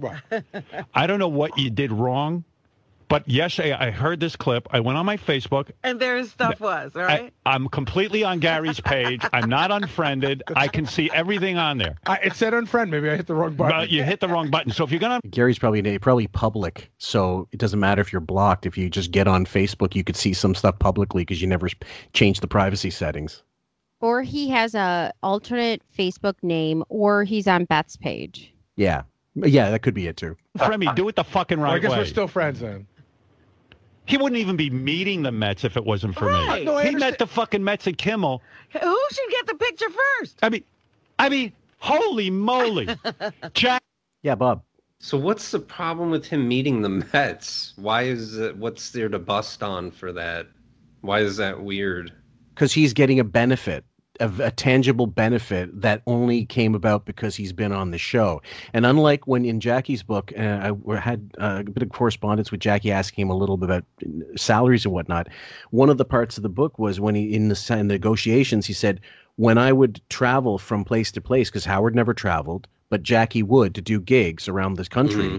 uh, every now and then, or certainly along the East Coast, he said, I would stop by affiliates. I would stop by radio stations and talk to radio station managers. And they were so happy to have somebody, anybody, even if it was just Jackie, coming by and mm-hmm. representing the show, because we don't get that contact. We don't get that communication. And Howard, like, never saw, he never saw that as, that's great, Jackie's getting the brand out there. He would have saw that as Jackie taking advantage of the show at the Cardozo Hotel or wherever the fuck, instead of, oh, mm-hmm. from the Howard Stern show, which is what he always should have seen it if he was a natural, normal, normal thinking human being. He would have said, that's the brand awareness. That's great. You're spreading yeah. the word. I'm, I'm just I, saying, even for an M P D, I, I don't get where you could even create a conflict in him meeting a Mets player. I don't, I don't find anything... Because he because he's thinking to himself, you wouldn't have done this if it weren't for me, but you unfriended me. So you're well, posting yeah, no, something. No. Yeah, I get so why he's post- upset now. I'm just saying, right. What was he busting on before? Because Gary says, I'm going to the Mets World Series again. So meaning because that the first it's time it's a benefit he got that he wouldn't have had if he yeah. would have never met Howard. He goes that far back. He's that yeah, resentful but, of the entire but thing. But like the Met, you can get a Mets ticket even if you don't work for Howard Stern. Like, yeah. Well, it's, the other thing is it's doubly because he's showing pictures of him and his boy, and that's also yeah. what's bothering him. It's really more yeah, like he hates that. He hates that. That's sentiment. Yeah. I didn't. I don't understand that. I never got that. So what? Fuck Jackson and fuck you. Fuck you for showing me up for having a normal relationship with another human being. That's your son. And you are completely right. When we interviewed Jackie and he was saying, you know, these radio stations were so happy to have me because back then there was no social media. There was no internet. The only way to get yourself out there was to promote yourself on different radio stations, yeah. different forms of media, comedy shows. He did the grunt work mm-hmm. to help expand the show totally and build likability with yeah. the audience. Yeah. You know what I mean? And Gary did the same thing. If yes. you want more guests on, Gary hobnobbed with these people. And yes, did he get benefits from it? Of course. But he also did grunt work as well. Yeah. You're, you weren't out schmoozing. He, so somebody else did for your show. And you should be grateful for it, asshole. The audience was laymen. They were regular people. We're, we were regular middle class people. Right. Yeah. And to have guys, guys like Artie go on the road and then talking with people and signing shit. You know how it's such a little thing to sign an autograph for someone, but it means so much to them well yes. after the fact. And it's just, um, he doesn't understand that because he, he and he poo-poos it because he's never cared about it. I think it just goes ties right into what you said, Bob. He has no interest in anything. So yeah. why would he want an autograph for that person? They're not more famous than me. Fuck Soupy Whoa. Sales. Fuck Soupy Sales, who was an established star when he was at N B C. I resent the fact that he had, didn't have to work his way up. What the fuck are you talking about? You were still like like learning learning what your dick was about when Soupy was in his prime. Mm-hmm. And then it made no sense. It just made no sense. All narcissism. Now we know that. Go ahead, Sam. I just think, too, like, what would you have done? Like, you're... These people, your audience that you have, if you didn't have these people that were going out there and networking for you and you Big shit time. on them the entire time. He would have been Hampton's Howie way before the fact. Like people still, I mean, I'm sure in nineteen, like ninety-two, no one. He wasn't making these appearances for people. No, fuck. Well, I mean, he was, he was. The book signings. A while they would, okay. but no, but the pay-per-views and stuff like that. But you know, he would. No, yeah, the book I mean, signings. Like that was an example. Yeah. Regular things. Yeah. No, of course not. That that was left to everybody else. Even Robin doing book signings as well. Bob, you know what's uh, kind of a good example of what I was talking about earlier when like. Guys will bust on other guys like the way Howard does with Gary whenever he has an interest or does something with his kids. Like a, a good example of that, I was thinking about this time when Greg Fitzsimmons was trying to give Artie shit and Artie, I guess, showed up to an event, and he had a limo. He came in a limo, yeah, and Greg's like, yeah, Mister Jersey, Jersey guy shows up in a limo. Like, what a... And it was like, yeah, I think you wish that you were a headliner and you came in a limo. You know totally. What I mean? Like, it's the same, that like, it's that same kind of concept that I see him doing to Gary. Like, oh, yeah, you're out at the Battleship with your kid, or you, you care about, you're at the Mets game. Like, you watch, Bob, do you watch Stranger Things? It's like the kid, the one kid was hooking up with seven, and he's getting obviously some or doing something. And the one kid's still playing Dungeons and Dragons in his basement. And he's yeah. pissed because the kid wants to hang out with his girlfriend, yeah. not play Dungeons and Dragons. So he like throws the board across the room because he's like, yeah. you know, he well, he doesn't understand. I'm getting pussy. You're I playing love, this. I love how Artie's mm-hmm. reaction to that was like, what am I supposed to be upset that Fitzsimmons has to drive himself to gigs? Fuck him. Yeah. That guy, I never liked that Fitzsimmons dude. No, almost no. He's almost universally hated on my channel when I post did. about stuff. And Why? Except for Poppin. I don't understand it. I love his uh, take on things. I don't think he's, he's particularly. A dick sometimes. Yeah, yeah it's it's because of his his attitude. It's that he's Irish just snarky, yeah, scrappy he's just bullshit snarky guy. Yeah, I like. I, sometimes I like snarky though. Like I don't mind him at all. Actually, I, I like just, him on yeah, other just... podcasts as a guest, and I like sometimes when certain guests are on his podcast, and I get a lot out of them. But I can see him turning everybody off. I want to. Really? I want to say something. This might go too off the thing. Sure. Um, so when I took that break from Howard, I, I started listening to other stuff, and I, I got back into O N A. And the the first thing that I noticed was there's no chemistry now on the Howard Stern show at all amongst um, the people on it. And like even prior to that, there wasn't a great chemistry. When when you listen to O N A, like there's such a rhythm, and they'd have mm-hmm. guys come in. So one of the most interesting things. Bob Levy was a guy that would come on Howard, and it was just kind of a neutral thing for me. I didn't dislike him. Mm-hmm. Um, I never found him to be that funny, though. Mm-hmm. But I randomly was listening to an O N A when Bob Levy was on it. And I was like, Bob's actually pretty fucking funny. Like, he mm-hmm. was able to work into that chemistry, and they started getting that timing going, you know, like... Yeah. They started getting a rhythm going. I was like, wow, Bob Levy is a lot funnier than I... And, and I've heard him on Howard a million times. This is my yeah. first time hearing him on O N A. Mm-hmm. And I was like, this is such a stronger appearance for him. Like, I would look more into him because I just felt like it was so hard to create that chemistry on Howard's show. And you don't realize how much it's lacking... Until, you you know, for me, until I started branching out or, or getting back in, I've always been an O N A fan, but I was really taken aback by how much better that appearance for Bob was on O N A than anything I'd heard heard him on with Howard. You well, know, because those those guys knew how to hang. Wiggy doesn't. Yeah, he can't relate. Exactly. That's the whole problem. He's not a stand-up. Not that O N A were stand-ups, but they had common comedians all the time, and they weren't afraid to let them have the ball for as long as they wanted, as long as they came back into the picture to keep sort of like a framework of a show yeah. going. Like, uh, th- you go ahead. You're going to make our show better by you killing. Wig doesn't well, want that to happen necessarily. How many what I times loved to- now... in these interviews, do you hear again, Howard, what's your process? What's your method? Because I think Howard doesn't have that innate talent that he has right. to have a method. Whereas like, okay, I sit down and I get these ideas and then we base a loose structure off. Then I get lines from this guy, like, because he doesn't have that talent. Someone with talent will tell you there's no process. It just happens. Like you are, you got it or you things. Don't. I'll, I'll, I'll bounce some ideas off uh, the bassist or, you know, but, like, I think Howard actually has a process because he doesn't have that innate ability to be funny like O N A have. Right. It's um, the difference between a craft. A, there's a difference between it's it's the levels between uh, craftsman, like artisan, cra- artisan, craftsman, and, like, um, student.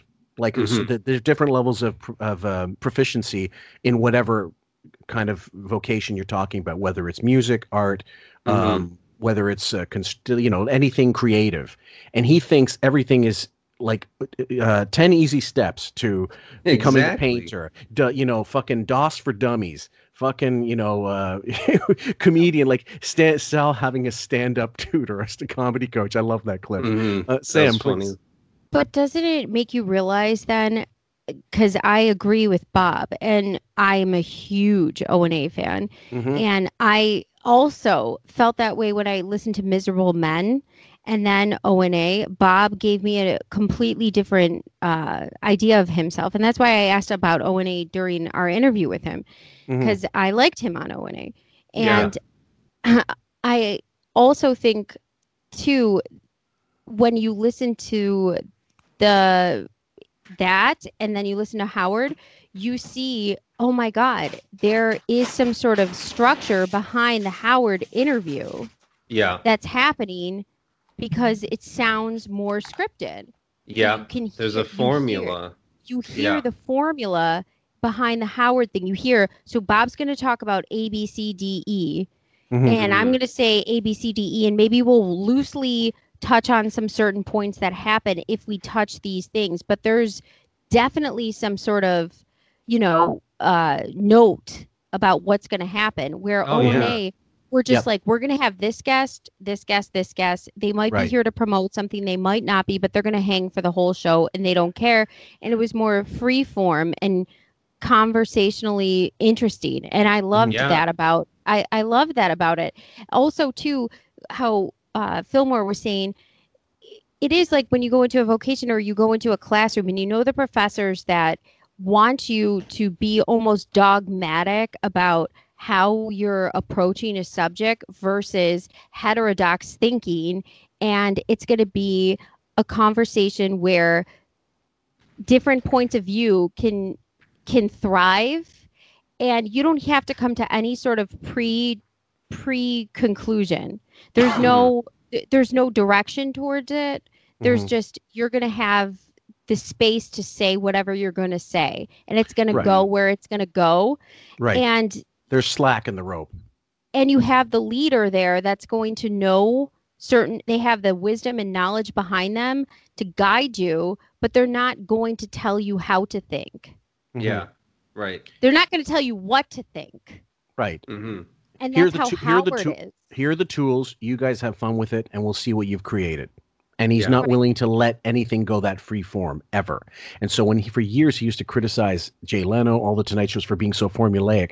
No, no one was more formulaic than Wiggy, especially yeah. during any given week, even during the early two thousands, where a guest would come in on this day, usually later in the week, or they'd call in for this amount, but they'd have this many plugs, and this is where we'd put the fucking phony ph- phone calls and all the certain Sal bits or whatever that we found out, and K C bits especially, like the Golden Palace one, which I'm sure is, he claims is real, but I'm sure that was a fucking ad. If, well, he, how... if it ever got, you know, that that whole, he lost one and lost all this thing, that was a huge Golden Palace fucking plug. There's just no way that was real. It's how, all stories, too. Like, here, ha- tell this story. Yeah. How apparent is it now? Like, we we already know the interviews now before they happen. Yeah. Howard's going to bring up his dad. Howard's going to ask him if he's happy to show all these people that, you know, they, they're fucked up or whatever. And ask about his dick size. He's going to ask him about his cock. Like, it's the same fucking interview. Whenever I listen to the breakdowns, I already know what he's going to ask him about. I already know the fucking interview before it happens. Like, right. it's so, it's just the same format he keeps coming back to. And I suspect that's why he believes other talented artists have some kind of formula, because he does. Right. When really have, there isn't. How can they, how can they be organic? I'm not. Right. You uh, really, Sam? you really, you really could do a scientific case study of like that show against his show with the same people. So like oh, yeah. the control study would be like, put Bob Levy against Howard's show with O and A, mm-hmm. and, you know, see where it hits these marks of interest and see where it hits points of, you know, nuanced thought or funny or, mm-hmm. do you know what I'm saying? Like it, it goes in always the same direction in Howard's yeah. show. Yeah, yeah. There, there's like a talking point that they drive home that I think they sort of go into an interview with before it even starts. They have three or four narratives that they're going to drive home from the beginning, rather than asking about it. They're like, we're going to drive home that he fucked his nanny or he actually hated the other guy in the band. He loves bringing that up. Like, he thinks yeah. everybody just hates each other in these bands. Like, yes, I know that they that's hate other kind bands. Of a theme. Yeah, or they hate other bands. Like, I, yeah, no, it's always band fights.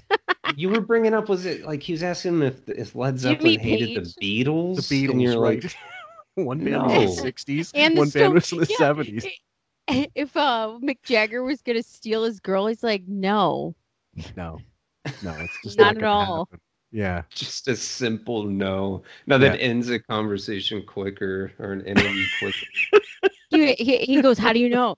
He wouldn't do that. That's why. That's why I love when Raven includes a, a few no answers in the like. So we usually just ask the question. I love when she adds the and the guy goes no. Yeah, he's got nowhere else. Stops. Like it's a it's a fucking cul-de-sac well, with four well, flat tires. When you're here's car. The other thing that I wonder when he goes into these vengeance fantasy, vengeance porn with like a a casual interview, like. And he's like, do you just fucking, like, he's getting frothed up. He's like, when you just think about all those people seeing your success, do you just think, fuck them and yeah. fuck my dad? Like, does, does he think they're going to go, yeah, man, I think about that all the time. They're like, fuck them. Like, they're just, they're going to start kicking it back and forth. Like, almost every person he interviews gives a well-adjusted answer. Like, uh, yeah, I, I don't really dwell on that. Like, I kind of move past that and. Like, no one's ever like, yeah, you know what, man, you're right. Fuck them. Fuck those girls that didn't talk to me when I was twelve. Like, but also, I, when he doesn't get the prescribed response that he's hoping for, he's, you hear his voice gloss over it. Like, yeah.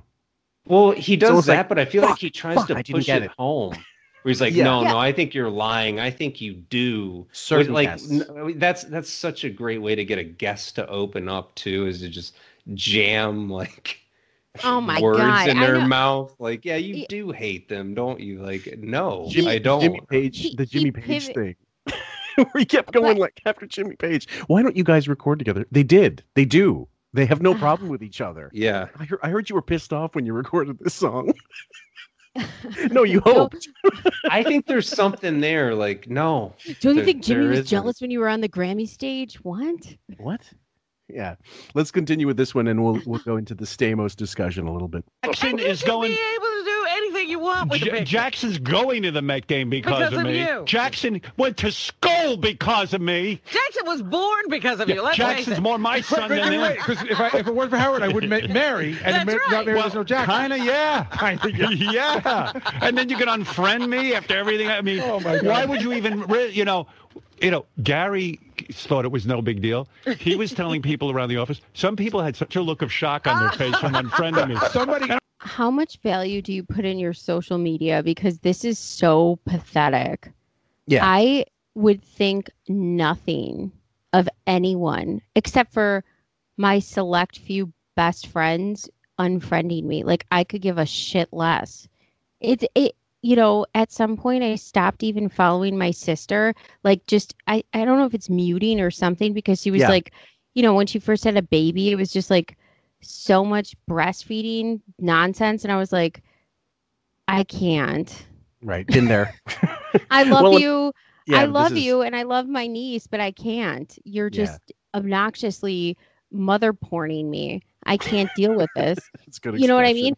But it's, it's really like, I, I, she would never think you unfriended or you muted me. Right. Like nobody cares. Yeah. In no. Real, and in I, reality. Right. Well, I've got a friend that I've done that to for ages, and I think a while, a while back she said something like, uh, "You haven't, you don't comment on my things anymore." And I think I flat out said, "I don't see your things anymore." I made it that way because I got fed up with. Re- I'm, I'm sorry, yes. I got really fed the fuck up.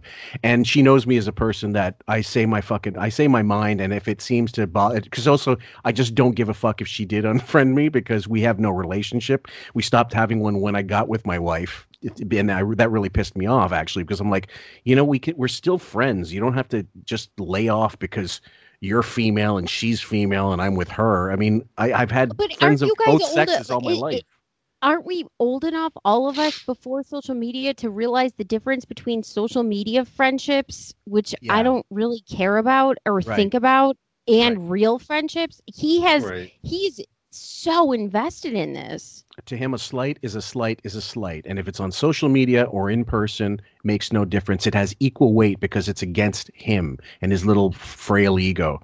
Uh, Bob? Any, anyone, anyone abandoning him on any microcosm is going to be a problem. Um, he sounds like he's ready to jump over the thing and grab Gary and choke but, him out. But here's the thing, like even with this, that the old shows that I'm seeing, the new things are, are more demented. The new episodes, like, he kind of starts going, it, it, you know, comedy is exaggeration, so he starts sure. to get really exaggerated. You wouldn't even have your son if it wasn't for me. And it's, you know, that was a kind of a funny line, although I think he might actually believe it. Oh, yeah. But but now I find on the shows when he goes into these rants, like, it never winds up in this funny place anymore. No, no, or this kind of charming. It's like, it's like you're just kind of angry and yeah. bitter. And it's like a toilet and... that doesn't flush. Yeah, it just, like it, up, it just it sits there, and you're like, the you're jimmying the you're jimmying the lever, and it's just shit swirling around, breaking apart, but nothing's going Sam, down. Sam, I suggest you don't go down this brown road because you may not be able to take the own decision. Oh, oh yeah, there's no. a theme I can do without on the new Howard Stern show. Mm-hmm. Just the relentless don't you go. Shit. Oh, shit. Don't you go there. Good God, man! Uh, what, in the last in the last breakdown, is it humiliation? Is it M P D? Like, is that for humiliation? Like, I was going to ask that. Is he doing that because M P D has something to do with humiliation? Because that's the only reason why I see he's doing this shit theme, which um, I despise. Well, if, if devaluation is if de- devaluation is also part of, if you want to if you want to call it also humiliation, I mean, it's sure. six and one half dozen or the other, right? Yeah, I, well, that's a big, that's a bigger rabbit hole. Uh, talking about the shit stuff. Let's I, make that I, another saga. Yeah, we can. Raven and I can room. handle that with Bob. But there was I, I don't a, mind. Uh, I don't mind if it's like in a theme of psychology or like a hypothetical or a you're referring to it in a way of like a mental thing that doesn't bother well, me. It's like what? When it's so visceral, when that, yeah. when you're actually talking about the process of that. Well, I Raven, can't. Raven's actually said a lot of stuff that is really insightful. Like I, I've, I've been really, I've taken notes on some of the stuff she's said, and I, and I'll address them. You know, maybe um, I'll get on an episode, all of us with her. Um, But one thing that she brought up one day, and it is something that I see, and I'm sure there's some kind of literature on there, but people with mom issues, I find, kind of gravitate more towards ass stuff in the context of sex. I don't know why that is, but I've seen that with mom stuff. She brought that up on one of the breakdowns, and I thought that that was really insightful because I, I have seen that. Um, but... For me, I mean, all that aside, like, just the, um, he said in that last breakdown, he's talking about Superman, and he's like, if Superman fucked, I don't know, Lois Lane or whatever, he's like, he would fuck the shit out of her asshole. And I just thought, what a fucking... perverse way of describing yeah. that. I, I've heard my friends what? say, man, I'd, I'd fuck the shit out of her. I've heard that before. But when you specify, I'll fuck the shit out of her asshole as if it would come from somewhere else, or that you're actually visualizing it. Like when someone tells me, man, I fuck the shit out of that girl, it's I don't actually visualize shit. You're yeah. just saying, like, you're saying, I really want to, so much. I'd really want to fuck yeah. her. Yeah. And just when he, now whenever I hear anyone say that, I'm going to think of that line because it was so disturbing. And it, you're just, the way he's associating shit now. It's I mean, yeah, that's, yeah, there's, there's another, there's another level to that, that we can touch on maybe in the sex episode, but, um, uh, but the God, fucking hard drive after that one. Jesus. Jesus Christ, man. Yeah. Let's play. Let's let's listen to a little bit more of this, and then we'll we'll try to wrap it up. Of shock on their face from unfriending me. Somebody, and I got to tell you something. Fuck you. And you know what? I am unfriending you as okay. well. And uh, you will no longer see what's on my page. Figure, I of course, you, I'm, I'm you boring. I don't post Gary. anything.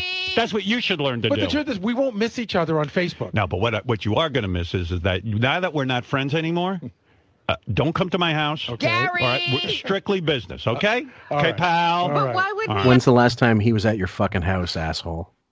In right. like literally years. I don't know what kind yeah. of threat that is when you've got no bullets in your gun. Unfriend Gary. me too, oh, oh, I, because he knows I'll. Yeah, Robin's you. worse than me. Oh, I, re- I realized yesterday I have to unfriend Howard, uh, uh, Robin. How about thanking Jason? Jason's got to be big unfriended. How about thanking me on Facebook instead of blocking me? How about it should have said, you know what? I by the way, a special thank you to Howard because I get to meet the Mets and they actually know who the fuck Baba Booey is. How about on the air where more people can right. see us? A special thank you Thanks to you for everything. No. I, anyway, I think it, it continues and it continues. It's a thirteen-minute clip, and we're not going to go through it. Nothing special enough. No. Yeah. Yeah. Yeah. It's not like Gary was showing up and getting massages. I mean, dude was working. You know, like that. The thing with narcissists and M P D, no one works as hard as them. No mm-hmm. one's had it as hard as you know. No one's job is as difficult. No one works as much. It, it, You see that with all with all M P D. Bob, people. He could have been a full-time plank professional. yeah, well, he is a, he has a full-time job. I'm sure the plank guy uh, gets gets free money sent to him every week. You know, he couldn't have done two things at once. So, how many bodies are under this last contract he got? Honestly, it's amazing. You yeah. know what? Yeah, I. What do you guys think with that? I I guess I I, I know who it... was fired. There's a list was, of them: Jenny McCarthy, Jason Ellis, uh, Cov- uh, Covington, Covino and Rich. And Rich. Covino and Rich, sorry. Covino and Rich. And okay, um, who else? Is Norton still employed there? Yeah. Yeah. Uh, okay. There was. Uh, hold on. So Jenny, uh, Jenny, Jenny McCarthy, Jason Ellis, Covino and Rich, Bennington. But do you no, believe that they there. were fired for Howard? To, yes. To stay. Yes. Yeah, yes. You think so? Because they, they, the budget. Because yep. seriously, their stock is shit. The budget yeah. is, the budget needs. If they're gonna pay him what he wants to be paid and keep him on as like a magnet, and they also are putting on, like they said, they're putting on that. Uh, what's his face? Tom uh, Morello. Yes. Mm-hmm. So if they're having him on and trying. They should have been doing this long before. So now they're they're they have a fucking dead fish on a boat, but it's yeah. a dead fish that they think they need. Here, here's how I view why they signed them. It's almost like a place like I'll give it an example. Like in Chicago, there used to be delis, or you'd walk around, they'd have a sign that says "We serve Coca-Cola" mm-hmm. or "We serve P B R." No one gave a shit that they served those, but mm-hmm. it was that brand brand recognition that mm-hmm. I almost feel like they're just paying. Like no one cares that Howard is there because no one's listening to it. But it's almost like saying we have Coca-Cola, like we have the biggest name. That's right. We have Howard Stern. So I just wonder how much they're really investing in him, yeah. and how much of it is just licensing his name almost it's, to just well, put on there. Just, just uh, one one thing, because we were while we were gone, we talked a little bit about it while we in between uh, clips recording. Uh, Mike Rivera Junior on our Facebook group is a bit of an apologist. He's he, he's a good poster, but um, he he he straddles the line. He seems to think because C A. Thompson posted a, a picture, a screen cap of her Sirius feed and what it would show: Tom Morello, some other D J, some other channel of this, and no Howard, which doesn't figure at all prominently. Now that could be the algorithms and what she searches for on her Sirius, but mm-hmm. I don't believe I don't believe it. If if Wig was so prominent and so important, he would be front and center. And he wasn't, and yeah. I don't believe he, people. So Mike, Mike's contention is that they signed him for X amount of money, X being like closer to a hundred than not. He got less money each successive contract to the point now where if they had to fire people to offset his salary, it's to make certain amount. But I don't believe he's getting more than twenty million a year anymore. No, I just don't believe it. I to don't me, either. It's the equivalent of saying we sell Coke products. Right. He's the anchor mall, anchor store in a mall. I've said that so many no times. One's, no one's no one going shops there to He's get like, the Coke product. So, but so it's like, okay, for example, when you have a Bills game, you have N F L uh, merchandise mm. that you sell for like forty-five a t-shirt, seventy-five dollars a sweatshirt, at that certain N F L merchandise. Brand, then yeah. you have the offset brands that are just as fucking good. They look the exact same. And mm-hmm. all the parking lots and all the people that offshoot for the tailgate that sell the exact same shit that look just as fine for mm-hmm. fucking ten dollars or fifteen dollars or twenty dollars. Where mm-hmm. do you think you're going to go? You're going to go to these places. Those places aren't making goddamn anything anymore. They're yeah. not making shit. And so, so you're like barely, barely... keeping them employed. Right. And and so they had to fire all these people to sort of offset whatever cost his show would incur or to keep certain people employed there. Now, I don't know what leverage he has with them to stay on, or it was just simply a matter of, look, we want you to stay, but at only at this price. And if you're willing to take this, we'll keep you on. But it, it could have even been he got these people fired, but I don't think so. I think it was just budget and that's it. Yeah, I, I think it's just name. It's like what you just said, which is which is referred to as licensing or name mm-hmm. licensing. Mm-hmm. I think they're basically just doing some name licensing. They're going to use the program to to springboard new products that they have out there, like the Tom Morello show. Totally. And uh, it's just, I don't think they're going to sink a whole lot into it. And I, they I also mean, bought the licensing for his show. So yeah. they had, they're now stuck with this, this albatross of, you know, funny from yeah. the past that they can't use because we now live in Wokistan. Yeah. So, so what do you, do you we think can't that do this. To, do you think that they're trying to spin him now because so much of his back catalog is just completely, they can't use it. Yeah. I mean. They they, they edit stuff out to it. the point they edit stuff out to the point now where it makes no sense to even play it. Like mm-hmm. even I said it before, there's the uh, eight hundred dollar bottle of wine saga with with with uh, Robin, and they mm-hmm. and the, for the video portion they edit Artie out of it. You know, so you're not even get, you're not, you're not even get because they put Artie in there. All of a sudden, everybody's going. New users are going. Well, where is this guy? Why don't I hear him? Where is this Artie guy? You know, like let's mm-hmm. say a twenty year old actually stumbles across the dial and finds mm-hmm. it. Like, you can't mm. explain that away, so you have to edit it out. I get it, but right, why not just not play it? Don't even bother editing it. Why waste that effort, money, time, putting it out there as false product? But they bought it, so that's yeah. the problem. So they bought something that they thought was going to be worth more, but they didn't realize the climate of what's happening here. Right, and it's right. it's worth right. not. It's worth so much less. It would mm-hmm. be like having the Carson show, and we can look up clips on YouTube for free, but imagine yes. having that entire catalog and now you have to curb it to today's woke model. Yeah. Forget it. Exactly. Forget it. Yeah. So let's let's uh, finish this one off by going into what we can't play, guys, because we think it'll flag this episode and just waste, you know, basically render the last three hours uh, completely unusable uh, by having to edit it or delete it from YouTube, which is the Stamos interview, which Raven and I, when when we're ready to, or or, or Sam and I will, or whoever was going to be able to do it with us, um, the Stamos interview will have to be probably a separate thing and maybe only for the app. But you heard it, Bob. You you listened to, so, to some of the clips that uh, Raven sent you about his narcissism and how it related mm-hmm. to parenting. So what have you got to say about that? Because we can't play the clips, but basically you're saying he went to therapy to be a better father. We've heard those in the past, but he said it in this yeah. one really strangely. So I guess um, I didn't realize John Stamos. I figured Howard just did his usual uh, song and dance and brought up all these uh, shit father. um, but I guess apparently John Stamos is having a kid. Has a kid. Howard. Has a kid. Howard yeah. brings up how um, how he needed to go to therapy to uh, understand how to not make his kids a member of the audience. I guess he had this innate feeling to make his kids a part of the audience. Like he he's like I, I yeah he he he wanted admiration from his children as fans. And what was very telling to me in the clip was he says, um, I learned that I had to put my narcissism aside and be a parent. And I thought the fact that he used that term was pretty strange. It's not a mm-hmm. term I hear frequently when people talk about changing their habits with their kids, but it really just sort of showed that he has no ability or any sort of innate empathy towards even his own children during that time. Me, you said to me when I said, did you hear this? And you said he had to have been told this. He had to have been told this.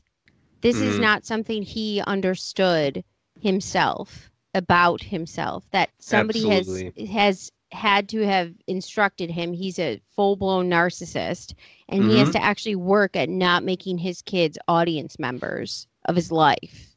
And that's what he said. He said, I had to put my narcissism aside, and I wanted to turn my children into admirers like my audience, which is a fucking weird thing to say. And I think he was trying to get John Stamos in on it.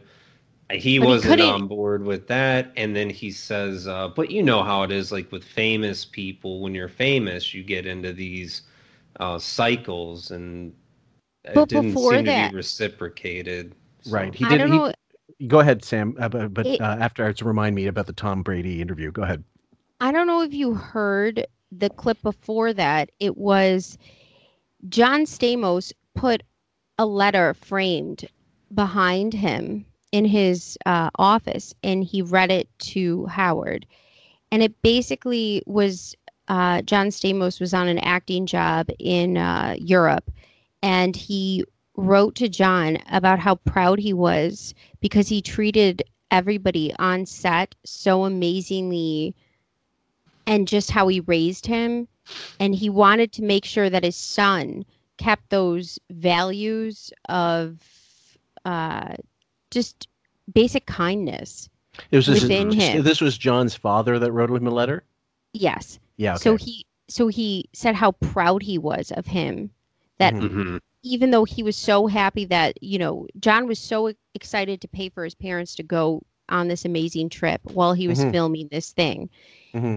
His father wrote him a letter about how proud he was of how he treated everyone on set. Mm-hmm. And he framed the letter. Mm-hmm. And he read it to Howard and started crying. Yeah. And Howard mm-hmm. pivoted away from that so fast. Because it was emotion. And, and he had nothing emotional to say about it. Nothing. And then that's when they got it, they started talking about the parenting. And that's when he said the narcissism thing.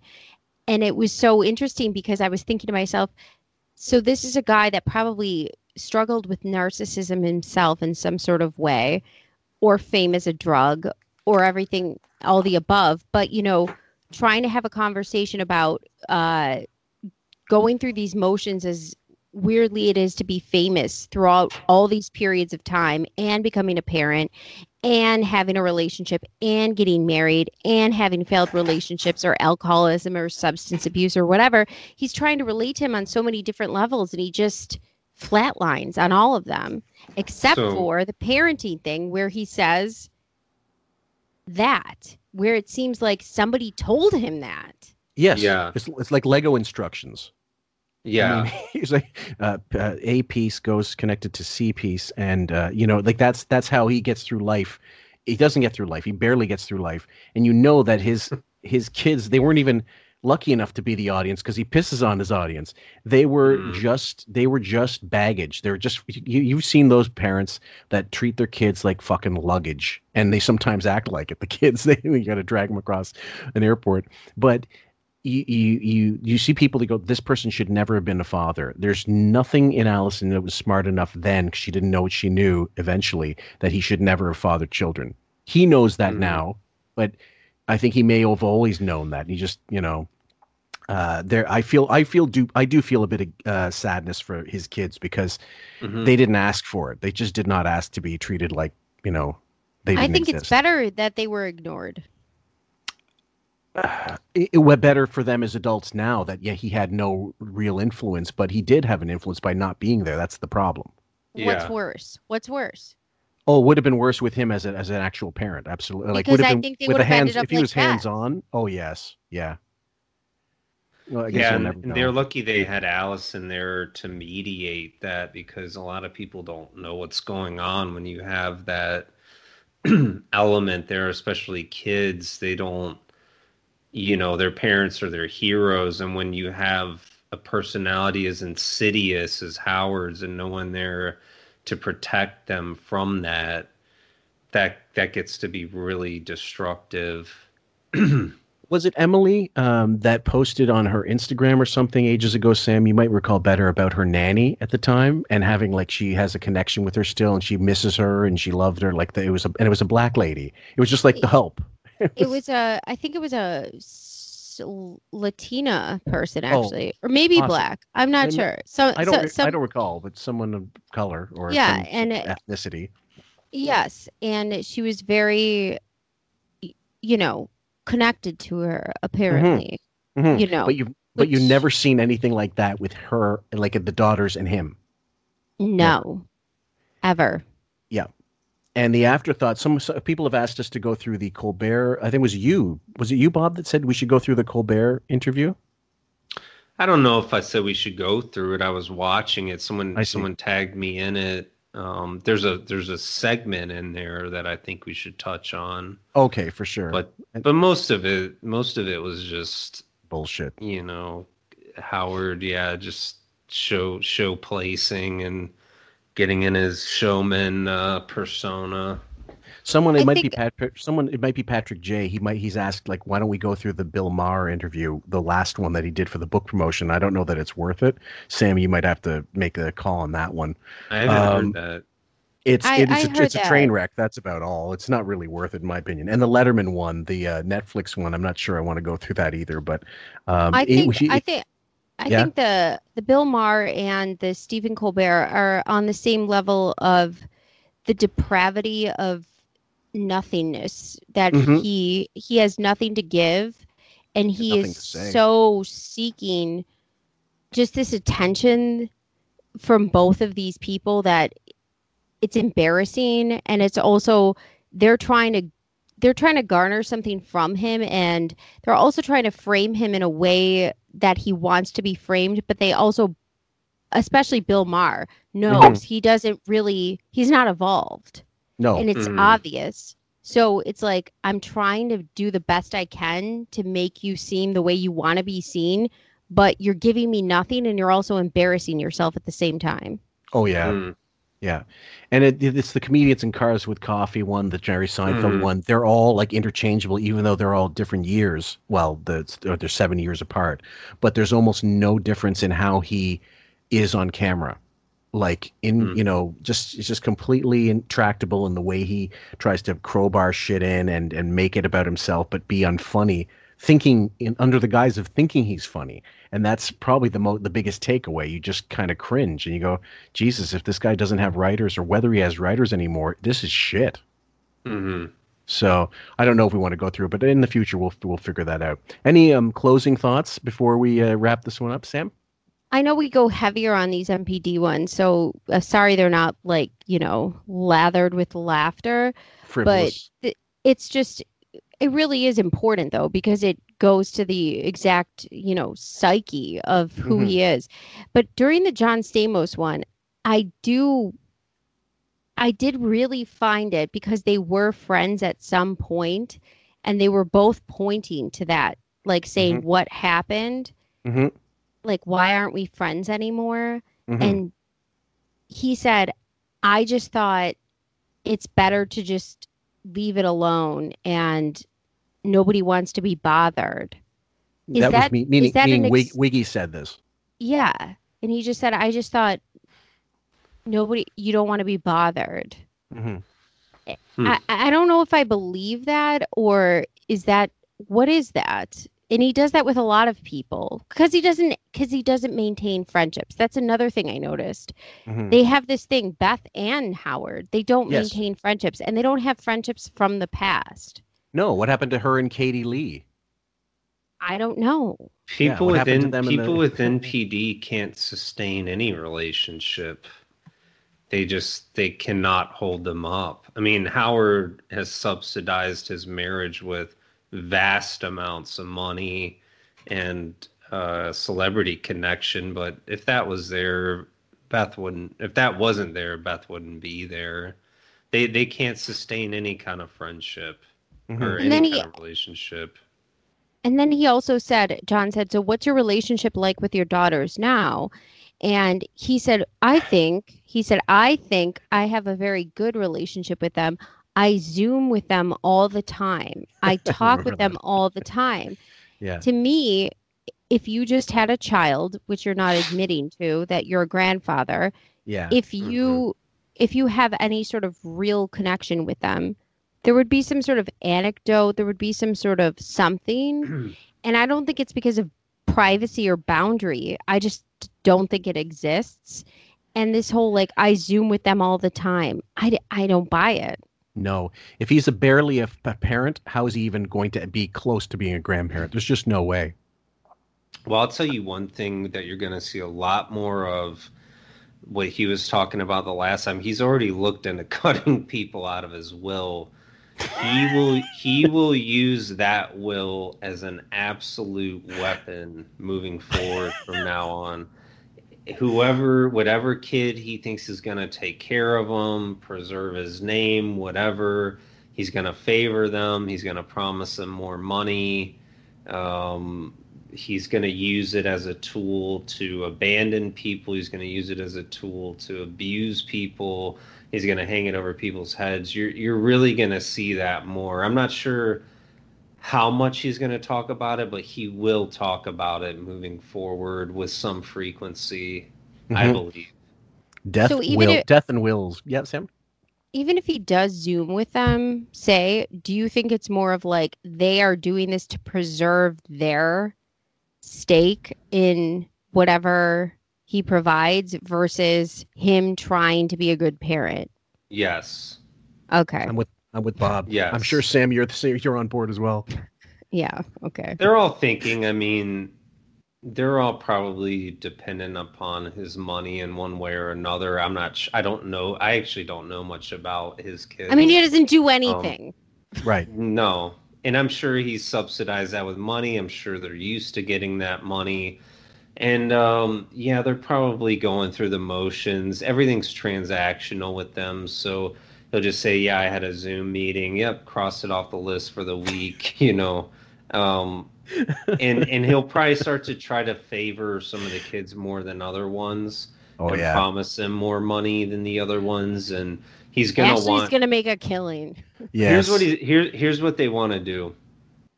They're going to want to lock down a caretaker. Now, whether that... If he starts to have doubts about Beth...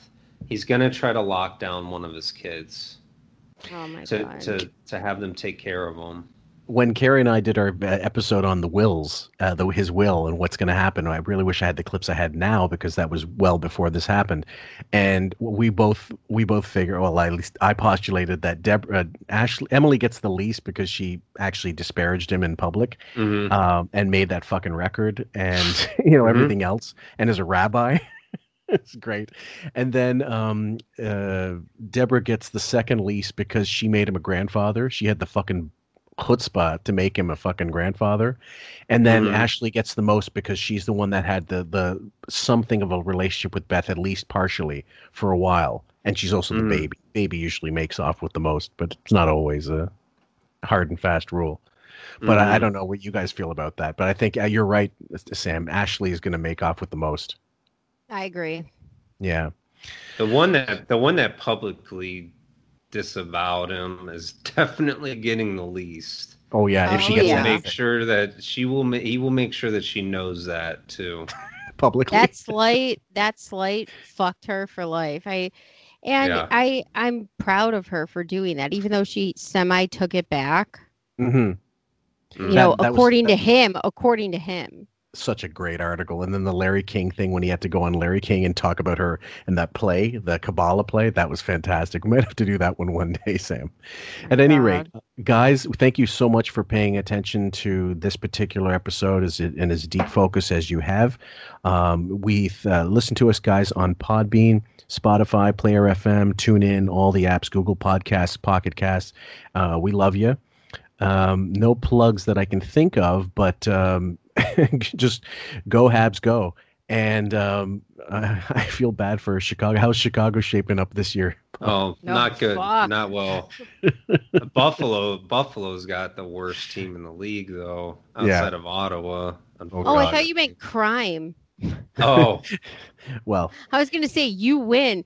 Lori Lightfoot's doing a fucking great job. Yeah, I'm out of the city now, so yeah. I'll be I able know. to do more uh, shows, so.